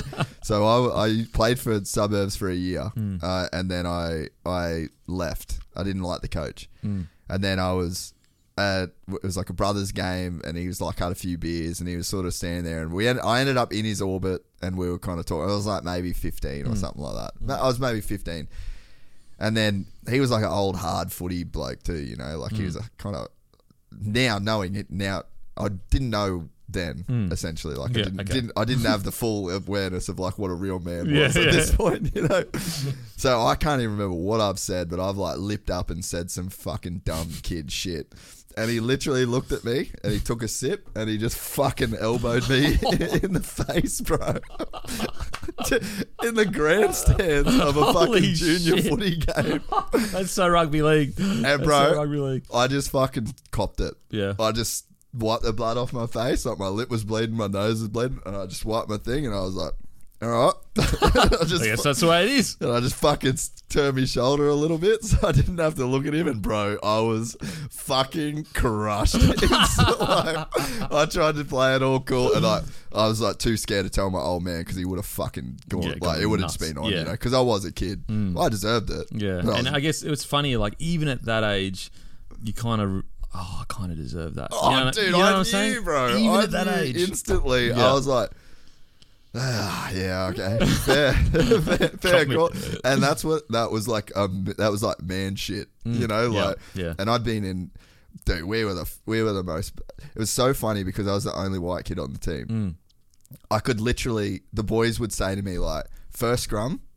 Just fucking start throwing punches. like, just get in there and just start. And I'd be like, yeah, okay, boys, no worries. I was like year younger than everyone. Yeah, yeah. So we'd get in like a bunch of like those boys just loved it. I think half scrap. of them loved to be able to go to the footy on the weekend and, just get into a fight. And the good thing about footy fights is like mostly no one's getting knocked out. like you do nah. see it sometimes. Yeah. But they're so scuffly and rough that like it's you know. and there's people there, and yeah. Yeah. But this this was like actually real. This was like getting hit by a man. Just fucking, it, it felt like in cold blood, and I just, I was fucking rattled, bro. eh? Like it was Mate. out of control. But that taught me Taught a you a massive lesson. very, very valuable Mate, lesson. you know what a valuable lesson about like it literally broke my heart once. I had one good friend in year twelve. Like Anyway, so like I don't know, like I was talking to another bloke, and, and so so his name was Lincoln, and so I was talking to another guy, and I don't know, we were talking about like athletic ability or something. Anyway, so all I said was like, "Oh, Lincoln, he's lanky, so he's not that fast." Anyway, got back to him that I'd called him lanky, and he like pulled me up on it, and I was like, and he was filthy at me, so I'd lost my only friend. Yeah. It broke my heart, and I was from that moment I was like, you know what? I'm never talking shit about, even though it's like lanky. Fuck me, Jesus Yeah. Christ, bro. I'm never talking shit about one of my best mates ever again because I never want to feel the the dog portrayal of him being angry at me for something that I'd done. Yeah. Dude, that would have hurt, bro. It stung so bad, bro. And I like I was like lost for words because I couldn't deny it. But it's, I was like, and he's like fucking. He was filthy though. I mean, he wasn't that good of an athlete, if I'm being honest. He was lanky and He he, was, was lanky. useless. like, no, I think I think in this circumstance you should have stuck up for yourself. Well, so let's have a race, mate. Yeah, if you yeah. can beat me, you're not lanky. yeah. Nah, that that there was some hard lessons to learn in that era. Like that guy could not do that to me now. And it'd be okay. he'd go to like, jail. could you imagine, bro? go A dude jail. just straight, and he was fucking probably drunk. Yeah, Like- he'd be he'd be on the news probably, like Yeah. you know, coach elbows, fucking Yeah. young young next big thing. yeah, next superstar, next, halfback superstar, yeah. superstar. Yeah. but uh, it was funny though because I knew in my heart that I deserved it, Yeah, and I also knew it was it was a that was actually a crazy day of like understanding the real world in a sense because I also knew not to rat and tell my dad yeah, because then I knew that would cause consequences for this guy. Yeah. And I deserved it. Hmm. So it was like a very humbling, Yeah. leveling experience. Yeah. And I learned a few things too, like keep your fucking mouth shut as well because you fucking earned yeah. that. And there's certain blokes that are willing to take it across that line real quick. Yeah. Whereas like a lot of people, they'll talk about it, but they aren't willing to take that step. Yeah. Like for I mean, even me, like I was I was brought up with like you never throw the first punch ever. My Ever. dad told me the exact opposite, man. That's, what about- that's so exactly weird. what I was about to say. Yeah. But there are some people out there Yeah, that are yeah. taught you always throw first Yeah. because that's how you win. Yeah. And so th- that's two polar opposites. So I'm sitting here thinking, you know, I'm not throwing until the death. You're thinking, I'm out of here. As Yeah. soon as this kicks off, I'm starting to throw. So, Yeah. you know what I mean? Like, and, and if you're not aware of that environment, Yeah. it, it's it's. I always liken it to like when they banned punching in the NRL. Yeah. It made it actually a bit bizarre because I can't stand that, to be honest. there was still some people that were willing to cross that line. Yeah. But 90% of the players thought, Wouldn't do it. I'm never getting in a fight again because we're not allowed to punch. Yeah. So it actually made it more dangerous for some players because the one guy that was ready to kick off at any fucking second. I mean, you look at the Gal and the Nate Myles situation that end up banning it. Yeah. Gal, uh, Nate Myles obviously wasn't ready to fight. Yeah. You look at um, Curtis Scott and Dylan Walker. Like you know, this is for big footy fans. And also, what it did was it, it took away the power of. You have little niggly players. If they go around niggling everyone, Yeah, like and the two Vs and the. Talking shit, you know, Yeah. giving you like putting you in uh, uncomfortable positions, all that kind of stuff. Back in the day, they had to be aware that if they did that, Yeah. Gordon Tallis might grab the front of your jersey and before you know And it, you're in you a fucking washing machine. Yeah. before you know it, in the washing machine getting absolutely fed. Whereas now, there is no punishment. Nah, yeah, yeah. Niggly as, as you want. And so the power dynamic of the big fellas, they're almost at a disadvantage now because you've got little hookers that can do anything. Wrap their head, yeah, Yeah. push their heads, all that kind of stuff, and they can't do Zero anything. consequences. Yeah. Yeah, that that honestly was a big turning point in me. I don't know whether this sounds lame to say, but Mm. that was a big turning point in me, like not really giving a fuck about footy anymore. Oh, really? And it wasn't because of the dude. I bled footy. Like bef- when we grew up, I, st- I played from under sixes to under 16s. Yeah. and I was at training two to three times a week. Like we were, we were fucking in the the footy thing. So it's not like I was a casual fan. Like Yeah. there was a time where I was invested. Hmm. And it just got so fucking hard to watch, man. Yeah, like really. it got for me, it got so hard to watch that sort of shit where there was like no consequences for the the players that would have not done that, you know, Yeah. and, and there was like people didn't have to people didn't have to walk the walk; they could just talk the talk. Absolutely. and then it it sort of spills over. I, I just think it kind of like spills over into the whole game. It Mm. spills over into holding players down in tackles, and it like Mm. I don't know. To me, it, it seemed like it become a a pretty kind of big deal through the game, and then I think the referees got very, very involved in the game as well because there was no other way of Yeah. adjudicating. Yep. i- in a sense, like it had to be the whistle was like the Yeah. only way that things got handled. Because it used to be the players that would, would take care of it. Well, there was some stuff that the ref Yeah. would take care of, Yeah. but then there was other stuff that like the players would take care of, and then it become like you said that when everyone's got a nuclear bomb, no one wants to use them. Yeah. and then you take the bombs away, like you take the power power away of like a Gordon Tallis, or Mm. then all of a sudden, like you said, you've just changed the entire like power dynamic. Yeah, absolutely. And I mean, you even saw it a step even further. Like, it's uh, look, I understand NRL. I get the other side of it yeah, too. Yeah, yeah, I get it. Like rugby league and the NRL, you know, they got sponsors and you know all that stuff. So just know that we we understand that side of things. But I do think that, for example, when they try to crack down on their head highs, look. I'm an ex-player, so I've probably got brain trauma. Not probably, I do. Yeah. Um, anyone that's played Well, NRL, this side of your face is kind of yeah, exactly. But anyone that's played NRL has had concussions. yeah. And if you've had concussions, you've most likely got CTE. Now, obviously, there is different levels of it. Some is really spectrum, bad. yeah. Some is just really you're not even going to notice it. You you, you won't even won't even bother you. Um, so this is coming from a place of like, of course I don't want players getting head high. I didn't want to get head high. I'm not sitting here going, oh, how good is it this bloke took his head off. But I do think that they've got to find a balance between the players know what they're getting into. It's a different story. Like when the NFL first, the whole drama with the NFL first happened, the concern wasn't the fact that they were playing and getting head knocks. The concern was that they had information about brain trauma mm. that they were allegedly didn't pass on. yeah, yeah, yeah. Whereas the NRL, to my understanding, has always passed on all that information. And so I kind of feel like if you're a player, you have to acknowledge, and I think players do, they understand that they they may have that long term damage. Yeah. Um, and so we have to find a balance between. Look at rugby union, for example. You can't even put, like tackle above the, the pec Yeah, pretty much Yeah, you don't want to take away the extreme excitement of rugby league. You look at the UFC. What is that? It's the most exciting sport in the world. Why? Because it's a, it is there's rules, and anyone that thinks there isn't rules just doesn't know how They don't watch it, Yeah, yeah. how intricate the rules are. Yeah. but it is so brutal and so violent. At the end of the day, like that's what people want to watch. Yeah. It- it's we can pretend to pearl clutch and we can pretend to sit there and go, oh, this isn't good. That I'd never put my kid in this, never put my kid in that. But you'll still watch it. Yeah. It's still entertaining. There's something primal about the physicality of the whole thing. And so we have to strike a balance between 100% taking care of the players. Like, there's no, like, absolutely, I agree with all the protocols. If you get knocked out cold, you shouldn't be back for at least another week or two. Yeah. I think even two weeks. But sh- shots that, like, glance up off shoulders and just hit, the, you know, that kind of stuff yeah, we have to accept it in the game, I think, and accept that like the concern I have as well with like you don't ever want to get to a point. I feel like sometimes the world is moving towards like no sport, as in yeah, yeah. no yeah. risk, Yeah, yeah. never get hurt. Yeah, All we do is live in this like zombified bubble of just just a flat line. yeah, There's no ups, there's no downs, there's no damage. Yeah. You never have to feel like there's so many there's so many people I feel like now, not so many people, like, like there are some people that I've met that like genuinely never want to feel bad again.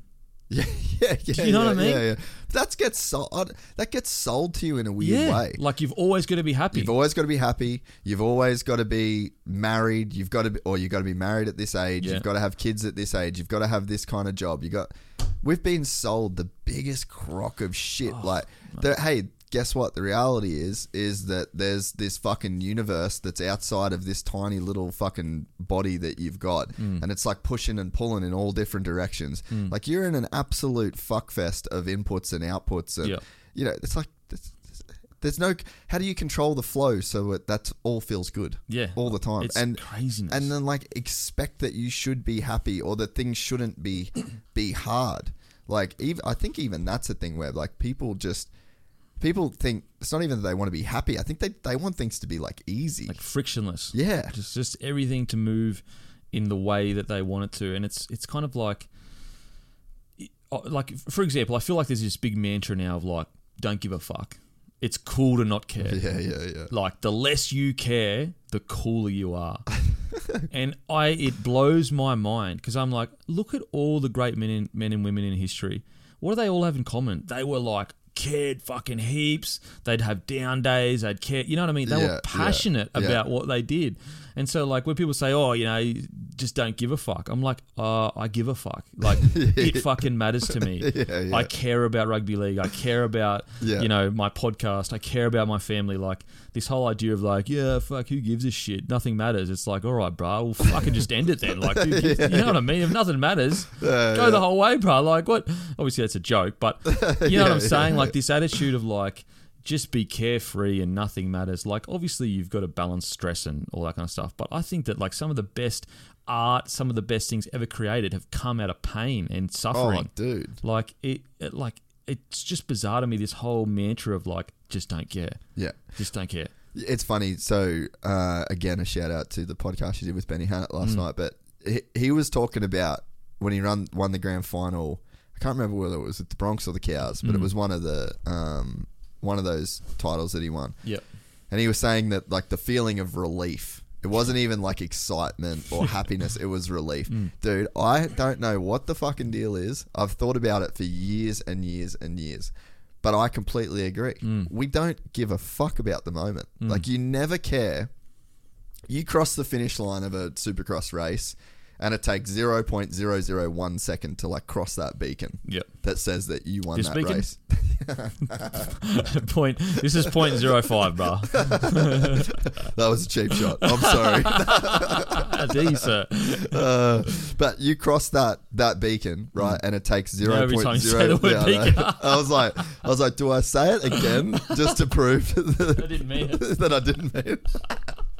You cross that finish line, Yeah, you yeah, cross yeah. that checkered flag, but it's such a small amount of time, Mm. and then the feeling of, and like I got to see this firsthand at the races. Like I would, I would film the race, and I'd, I'd film the lead up to the race, and then I'd film the racing, and then I'd be there on the podium, and then we'd drive back in the rental car, and then we'd all get dinner, Mm. and then we'd be back at the hotel room, and it's over. Yeah. It's over. Yeah. That feeling, you might have won the championship, you might have won your first race.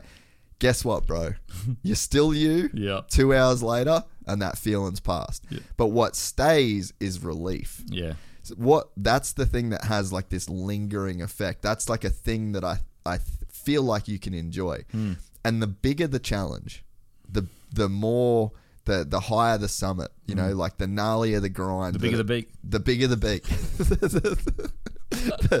how how the the relationship between like how hard it was Hmm. is then on the flip side like the amount of relief that you feel Hmm. and the the amount that you can like enjoy that. So if you strip all of the hard things away from your life and if you remove the down days and if you remove the friction and if you remove the grind, what are you left with?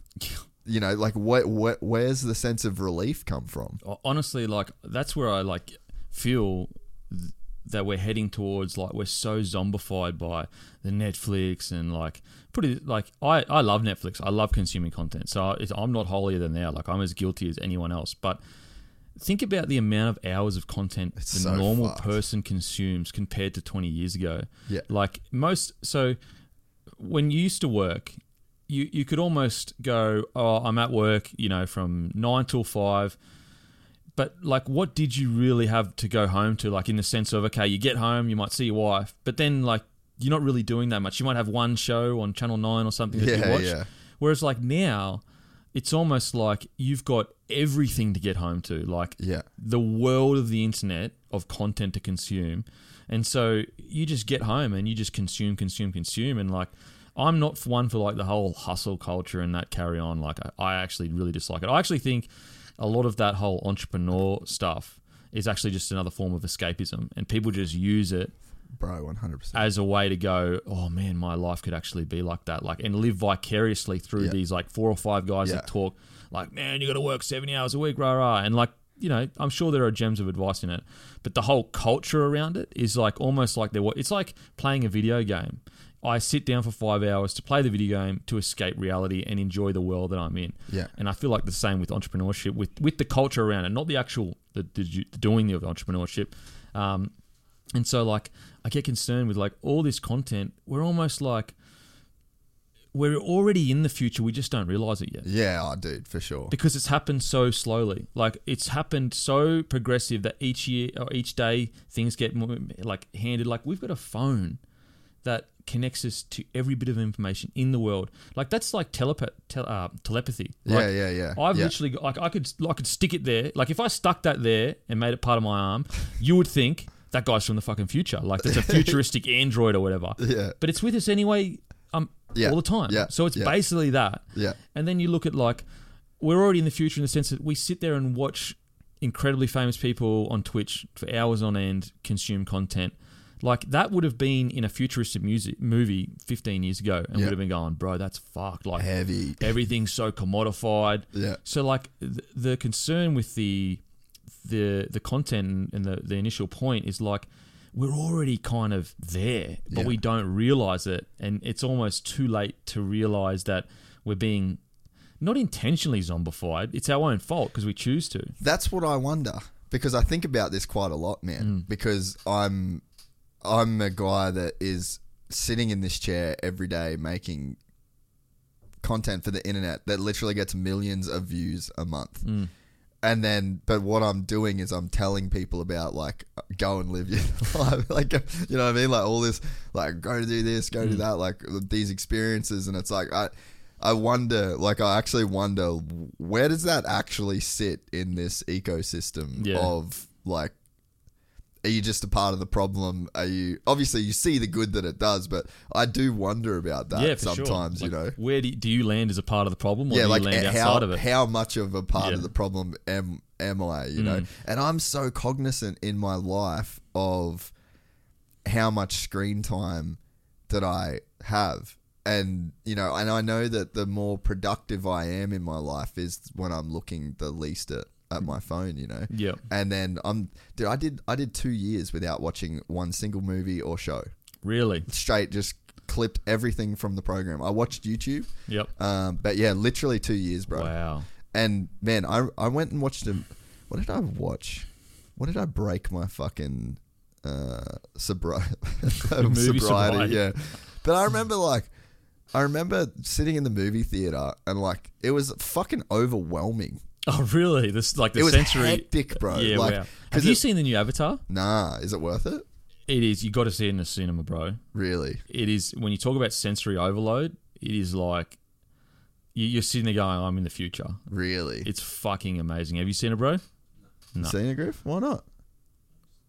Trust me. It's not your thing? Like it's it's an, it's not a movie. It's an experience. Like the storyline, it's okay. That's sort of what's fucked Yeah, fucking me look, on it. You know, it's okay. Do I just have to? Don't worry about that. Put some AirPods in. It's like it's like yeah.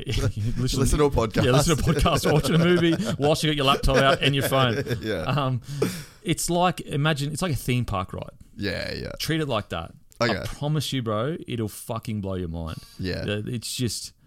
Yeah. But think about that though. The think about the physiology Mm. of like what you're experiencing there. And so there's another weird thing with movies, right?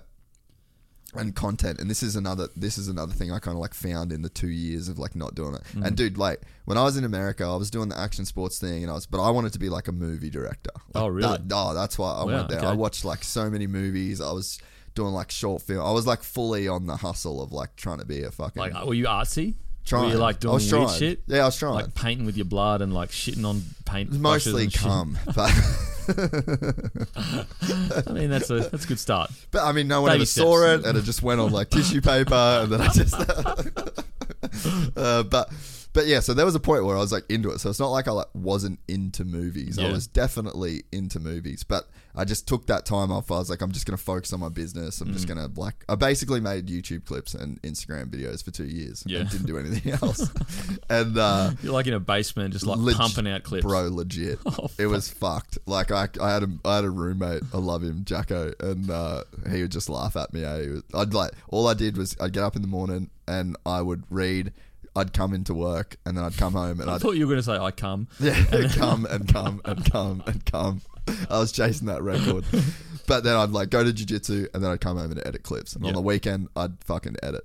Yeah. But in the in that period of not watching shit, and then you you start to like go and watch a movie or whatever. Mm. There was like such an overload of like sensory overload when you don't do it for so long. Like man, I like felt everything, and I Mm. Was like Wow. emotional, and like I had tears in my eyes, and like fucking, Fucking hell. dude, it was like he- oh what what movie? Fuck, it was about what was that name? Oh, uh, one of the um the African American first singers. Like, and there was a crazy movie that came out. She got like the cops planted heroin on her and shit. I can't fucking remember. Not like oh, and obviously not Whitney Houston. Um, nah, oh, Hudson. No. nah. It- Anyway, it, was it was way way back to that. But Yeah. anyway, but I I remember like I just felt everything. I was like had tears in my Yeah. eyes. Like it was a full on experience. Mm. And then as as I started, I'd like watch a show here or there. There's something that's crazy about being able to have a human interaction and it be like on this screen, right? And you're staring into a person's eyes. Mm. And like right now, I'm like looking into your eyes, but I'm on the other side of it. Yeah. Like I'm on the other side of your gaze. Yeah. So you can see what I'm doing. You Yeah, can, yeah, like, you can read what I'm doing. And so I have to read you. You have to read me. Like, Mm. we're in this thing together, right? yeah. So like the things that I do will impact like how you think and feel and Yeah. and whatever. And then we're constantly reading those those things. Mm. When you go to the cinema, you get to like sit there and just be completely unimplicated Yeah.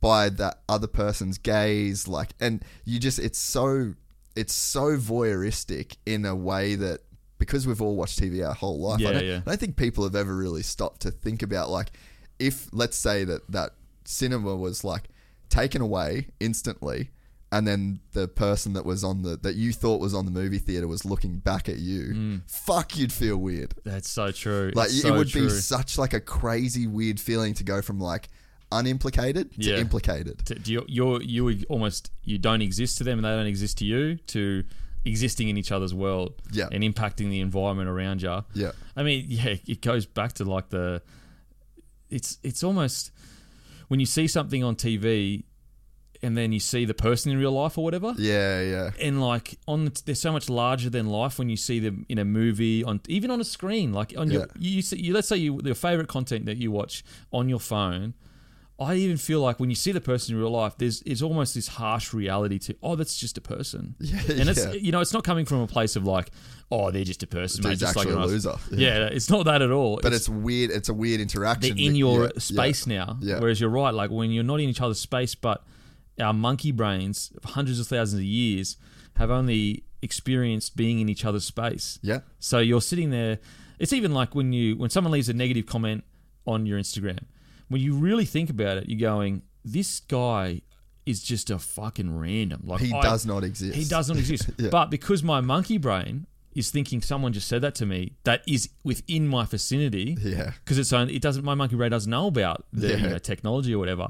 It gets me angry. You still feel the feeling. Yeah. Whereas if someone said like, like it got back to me ten years later, oh, this random dude said that your podcast was shit, I'd be like, cool, bro, like you know, or whatever, because it's there in front of me. I, you know, I and so you're totally right about that. Like in your environment, it's just a different. It's like a different even um plane. Yeah, yeah, yeah. And then and then you get to you can like analyze and you've got all this time to analyze and internalize and like think about how it reflects on your own personal experience and like because you don't have any required action Yeah. so that you know so you can just sit and soak it in and it's like you can think about yourself It's almost like, it's almost a selfish act. it's bizarre you know man. what I mean? Like, because you're getting you all you're doing is sitting there going, everything that's happening on screen is for me, yeah yeah and and also on top of that, I don't have to do nothing for it. Yeah, and and you're unimplicated. Yeah. and there's no there's no uh there's no effort that y- it's it's completely like voyeuristic Yeah. and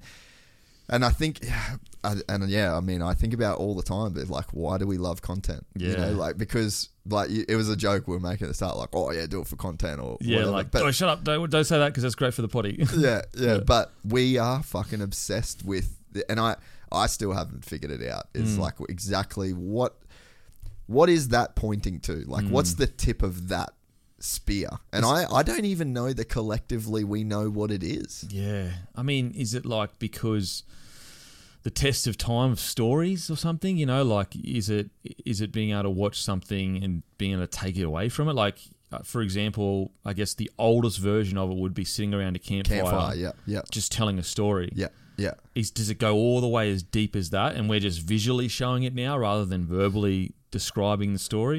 And that's what's like to to wrap it all up and bring it all together. Like that's what a podcast is. It's Dude, like I around the agree. it's around the campfire. Yeah. And so when people kind of like, oh, our podcasts are here, are they going to stay? And I was like, guys, podcasts are the oldest form of content in the world. I completely agree. in the newest form of technology, which is the internet. Yeah. It is literally storytelling. Yeah. That's it. Yeah. That's it's the and you'll never run out of stories to tell. People always want to hear them. And I, I wonder it must be is it the escapism maybe? You know, you, you, you escape into that story. I'm not sure. It's it's so bizarre. So bizarre. It's funny that you say that. Like I've always drawn the same analogy to the campfire, and Mm. Yeah. like growing up in Cairns, like that was what we did. Like we just went went camping. Like we always went in, up Yeah. bush, Cape York, and that's like my earliest memories is of a campfire, and that's literally what this is, you know. Mm. And, and you got like the two dudes that are telling the story, and everyone around the campfire is listening. But in this case, it's just hundreds of thousands of people Mm. You that know you just don't I, know. I will say is like telling a yarn. There's just only few that can do it. do you know what I mean? Yeah, yeah. When you hear someone that can't tell a yarn try to tell a yarn, Oh. it's fucking painful. And I'll be honest, I think most people can't. Just like I can't draw for shit. I can't sing for shit. You know what I mean? Like there's stuff that I can't do. there's yeah. stuff that I can't do. But I always wonder as well as like, is there some kind of genetic trait that is passed on that makes you because like storytellers have been the core of tribes for But who did you have in your life when you were a kid that was a good storyteller? well, my dad worked all the time. I never really, you know, like especially early on, so I didn't see him that much. I, I read a bit, I guess, not not Okay, heaps though. okay. not heaps. Like I, I, I'm a big fiction fan. Like I don't really read um, non-fiction. Yeah. I mean, I- I'll probably pass. Like so, my brother was reading a lot, and then so I started to read. Not a lot, but I mean, I read. Do you read much books. now? Yeah, every night, but like just little snippets. And I'm, I'm actually just rereading a book I've read fucking a million times. Yeah, the yeah. Trilogy. It's like a What is it? it's called the Farseer trilogy. It's like a, a fictional, um, yeah, it's like fictional. It's like medieval to a degree. I like all that kind of shit. Yeah, yeah. Um, but yeah, like, is there like a genetic, like for example, the oldest culture in the world is the indigenous culture, yeah. and they literally used to pass down their culture Through stories. through stories. Yeah. And so there has there's got to be some connection. I don't know what it is. I'm not I'm not intelligent enough to find that. Yeah. But the oldest culture in the world was an oral tradition, not books and rah rah. It was stories, metaphors around the, you know all that kind of stuff. Yeah. And it's just it you know if someone says oh he's a good storyteller, it's like well she's a good story. It's like oh, whatever. But when you actually think about it, you're like the power in that is almost infinite, Oh, uh, it's actually scary. Yeah. Like Hitler was a good storyteller. which is fucking crazy. Yeah. Trump, good storyteller. Yeah, and it, and like it's you know the power of being able to sway people with your words Yeah. is almost you know they'll- always say the pen's mightier than the sword, but like, it kind of is. Yeah. Like it kind of is. I think about it all the time with the the sport in Supercross. Like it's uh, inadvertently, like it wasn't not something I ever thought would happen or like necessarily like wanted to happen. And at times I feel conflicted about it. But like we can talk about stuff on the podcast, or like I'll have a big name guy come on the show hmm. and he'll talk about some shit and then it changes things. Hmm. Like th- and you'd have it too i'm hmm. sure with with what you've done. And you you see like i'm no like 10 years ago i was just like trolling after parties making out with fucking random Just picking girl- up like, crumbs. you know what i mean? Like and now i'm over here doing this Mm. and it's like the words that you say can literally like start things that lead into you know into action and, and granted it's been like positive you know like i feel like lucky in the sense that intentions are always good Yeah. uh, but yeah like the power that you can have in controlling the narrative and the power that it's given players Oh, and races and yeah. drivers to to control their own narrative Mm. and to to go like whoa whoa whoa whoa whoa hang on a second Yeah. this is what happened. And Yeah. if you give me an hour, I'll fucking tell you exactly what the deal is. yeah. And then take your take your shit from this, like Yeah. me actually saying it. Mm. Change the game, dude. Yeah. And and you think about as well like the being independent media. Mm. Like that's never been really a, a, thing. thing. man. Yeah. Like I mean it's been a thing, but it's always been swallowed by the the Mur- Murdochs of the Yeah. world and the CNNs and the Mm. and then you get like these fucking like a Rogan or a Jordan Peterson or a Like you know to think that like you could argue Rogan has more power than CNN. oh e- like easily he does You know, like which easily is, and like that that's just incredible. Like that's it's almost mind blowing. It doesn't seem real. Um, and again, it all all the power of a story. What's interesting as well about podcast is that like when you actually look at the the research that's been done, the advertising dollars that are still in old media, it's like five percent in podcast, if that. dude that is what's crazy you know, so when that shifts, when when when um, and look, it'll take longer than expected because they're all in each other's pockets. You know, the ad agencies, the head of the the big networks, like they're Yeah. all. It's all, you know, you do this for me, you do that for me. But it is slowly changing. When that changes, and you see even twenty percent, like twenty, imagine fifty. Let's say fifty percent comes to new media.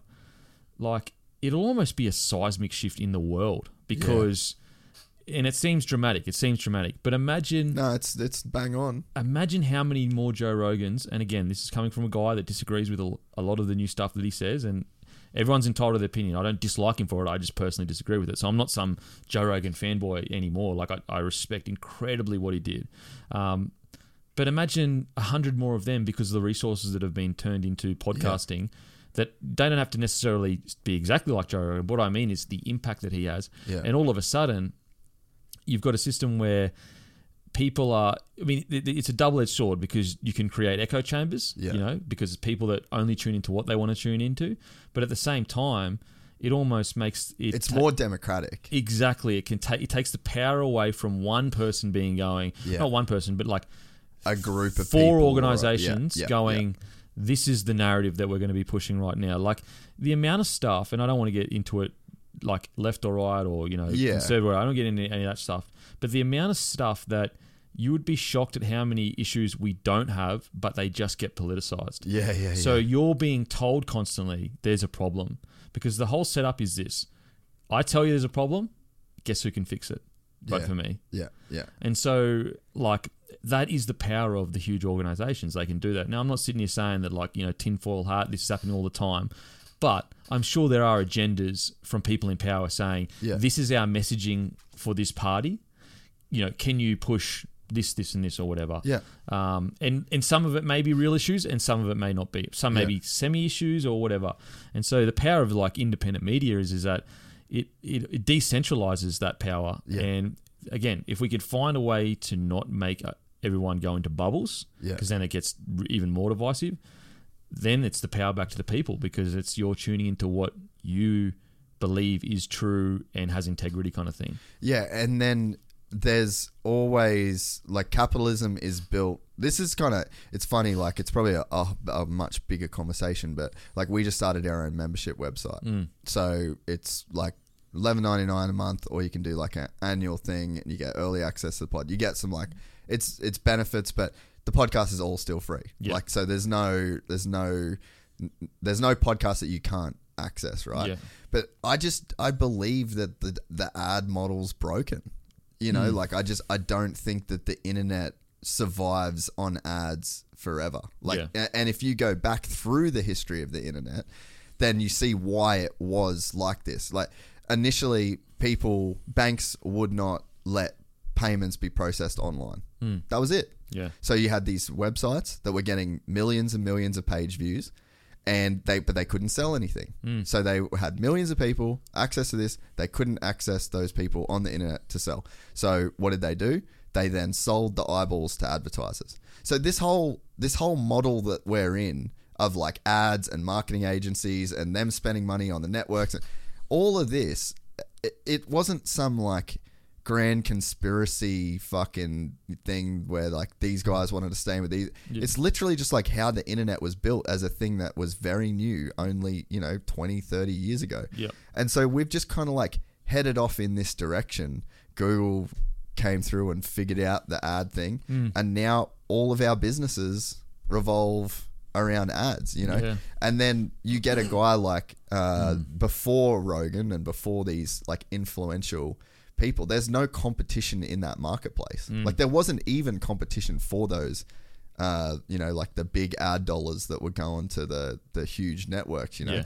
So like you get a guy like that and these other podcasts that that pop up and now you've actually got some competition in the marketplace. Yeah. But I think I just think ultimately everything leads away from from ads essentially because it was just it was the first model. It's the the early way that they could monetize the internet, but it just it oh man, I could go on forever about it, but like it creates you have to do a certain amount of content. You have mm. to post on a certain schedule. You have to do X, Y, and Z. It's very formulaic. Like mm. modern creativity is held at ransom to an advertising model. Yeah. essentially, you know. Mm. And then for for us, like I got to the point where I was like, man, I actually want to spend a lot more time being a content company than a fucking ad agency. Yeah. You know, I just mm. literally felt, and again, we got we got great sponsors and like the partners that I I have got are awesome, but like we just don't have a lot because mm. I don't find that many people that I'm like super down to Yeah. put that time and energy kind of mm. into, you know. Yeah. So I think that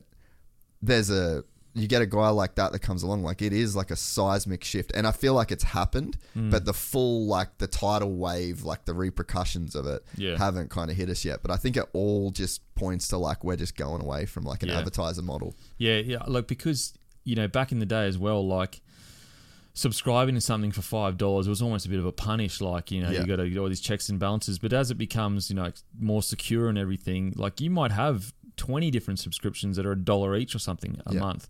Um, and so I, I agree with you. I think like the subscription model, as in or Patreon or, or whatever you want to call it. Like I think that's almost the purest form of content that you could probably do because you are still beholden to an audience. So there's no, there's always going to be a bias to lean towards what pays people you want financially. to sit yeah um, to a degree, but at least it's the people that support the Exactly, show instead exactly. of people that are trying to like sell a product i guess Exactly. And so like it's almost a self-fulfilling prophecy of like, well, if you are biased towards that community, you're going to create commu- content that community enjoys. So Yeah. it kind of helps. And so I I in a perfect world like I really think that would be the best way forward for everyone is like just a subscription so that you know the content creators can live because like that's the double-edged sword of the the internet is like you know the amount of content you get for free and the amount of hours that go into it. Like for there might be a video that gets put up it has 30,000 views. Now that gets no money on YouTube like literally zero yeah dollars. literally. And yet there's at least let's say 30,000 views there's at least 15,000 unique people that probably watched the whole thing. Yeah. Like that's 15,000 people that that's an arena. got an hour, maybe law like for my podcast on Mondays, four hours, and they do or don't have to pay for it. Yeah. you know, and so.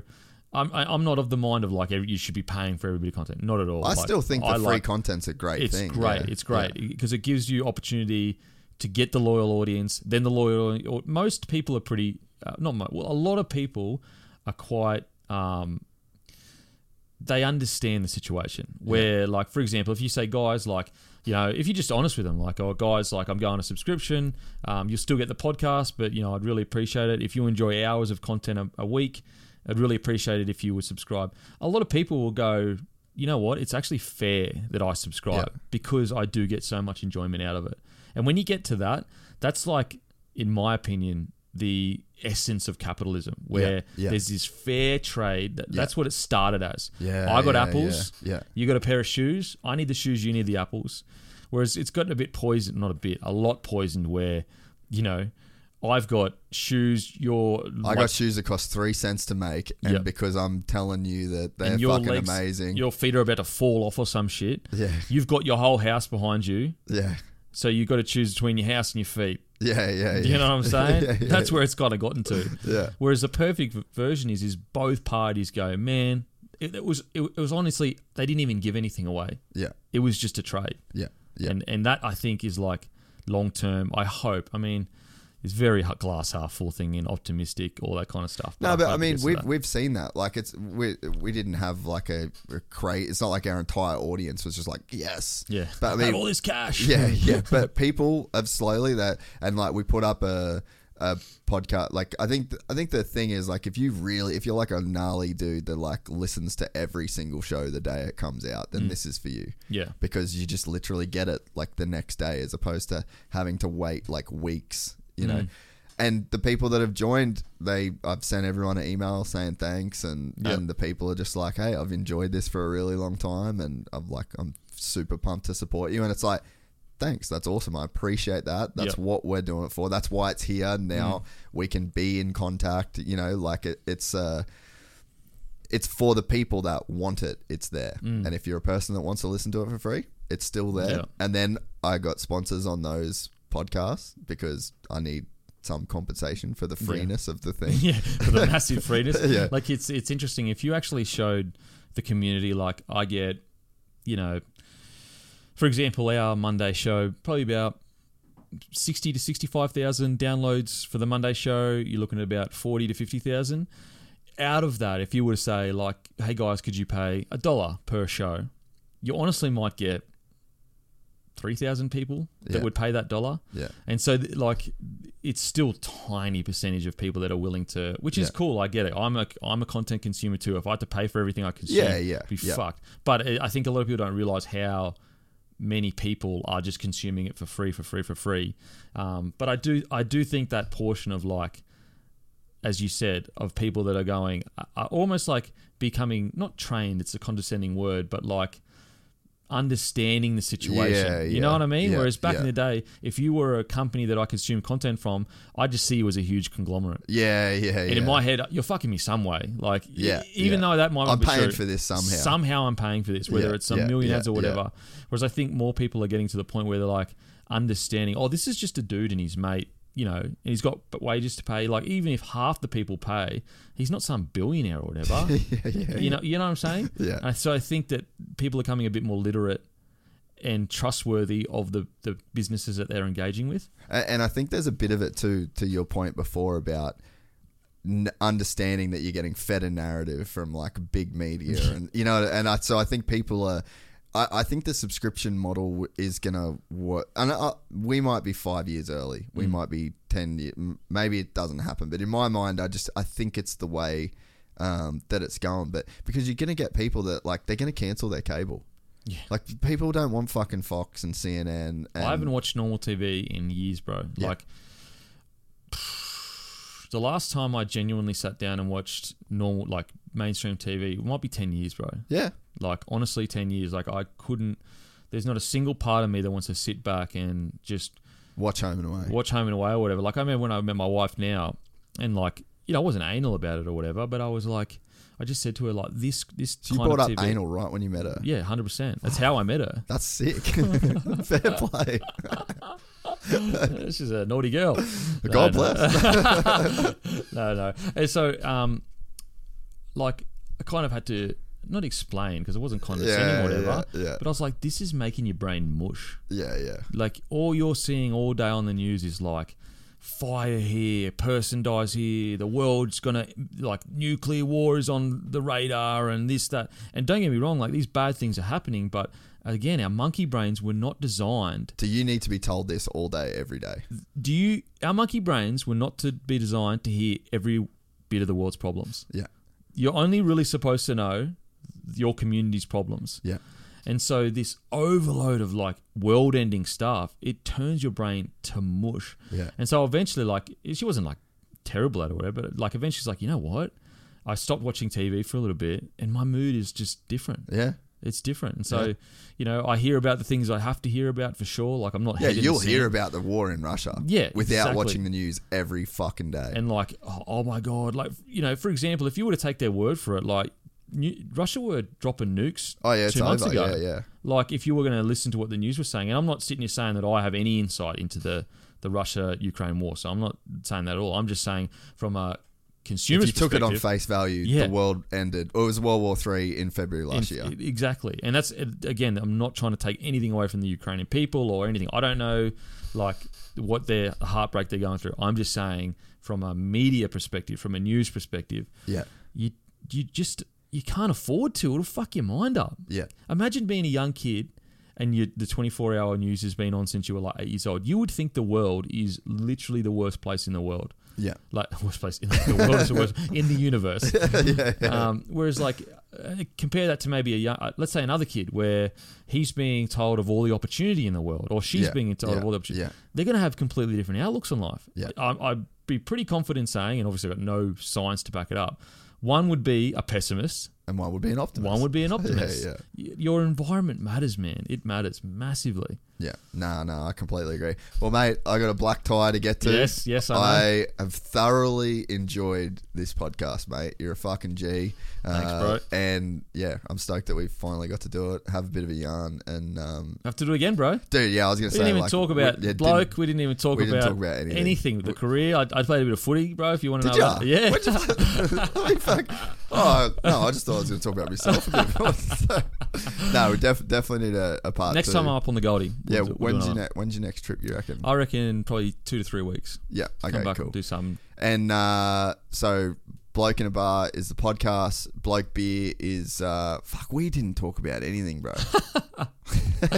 Like, like I'm going to sound like a dick, but I actually have the biggest sports podcast in the country. I cooked it. I don't give a fuck. I enjoyed it. Uh, I it was good to talk. It was just good to have a, a good old. I appreciate it. I'll be back up Yeah. plenty flow, plenty, because like, man, every time I'll let you go. Every time I get to the Gold Coast, I'm like, man, I got to move back up here. Yeah. It's fucking so beautiful. Yeah, no, we've enjoyed having you in the studio this week. Um, yeah, check out check out the uh, pods that were ripped out of here this week, and uh, yeah, appreciate you coming on. And next time we'll talk about more shit that you do. Thanks, mate. Hey, Thanks for having me. And uh, as I said, I'll be back on. Appreciate it, brother. Boom. Thanks, bro. Fuck that. That went way too quick. That went super quick.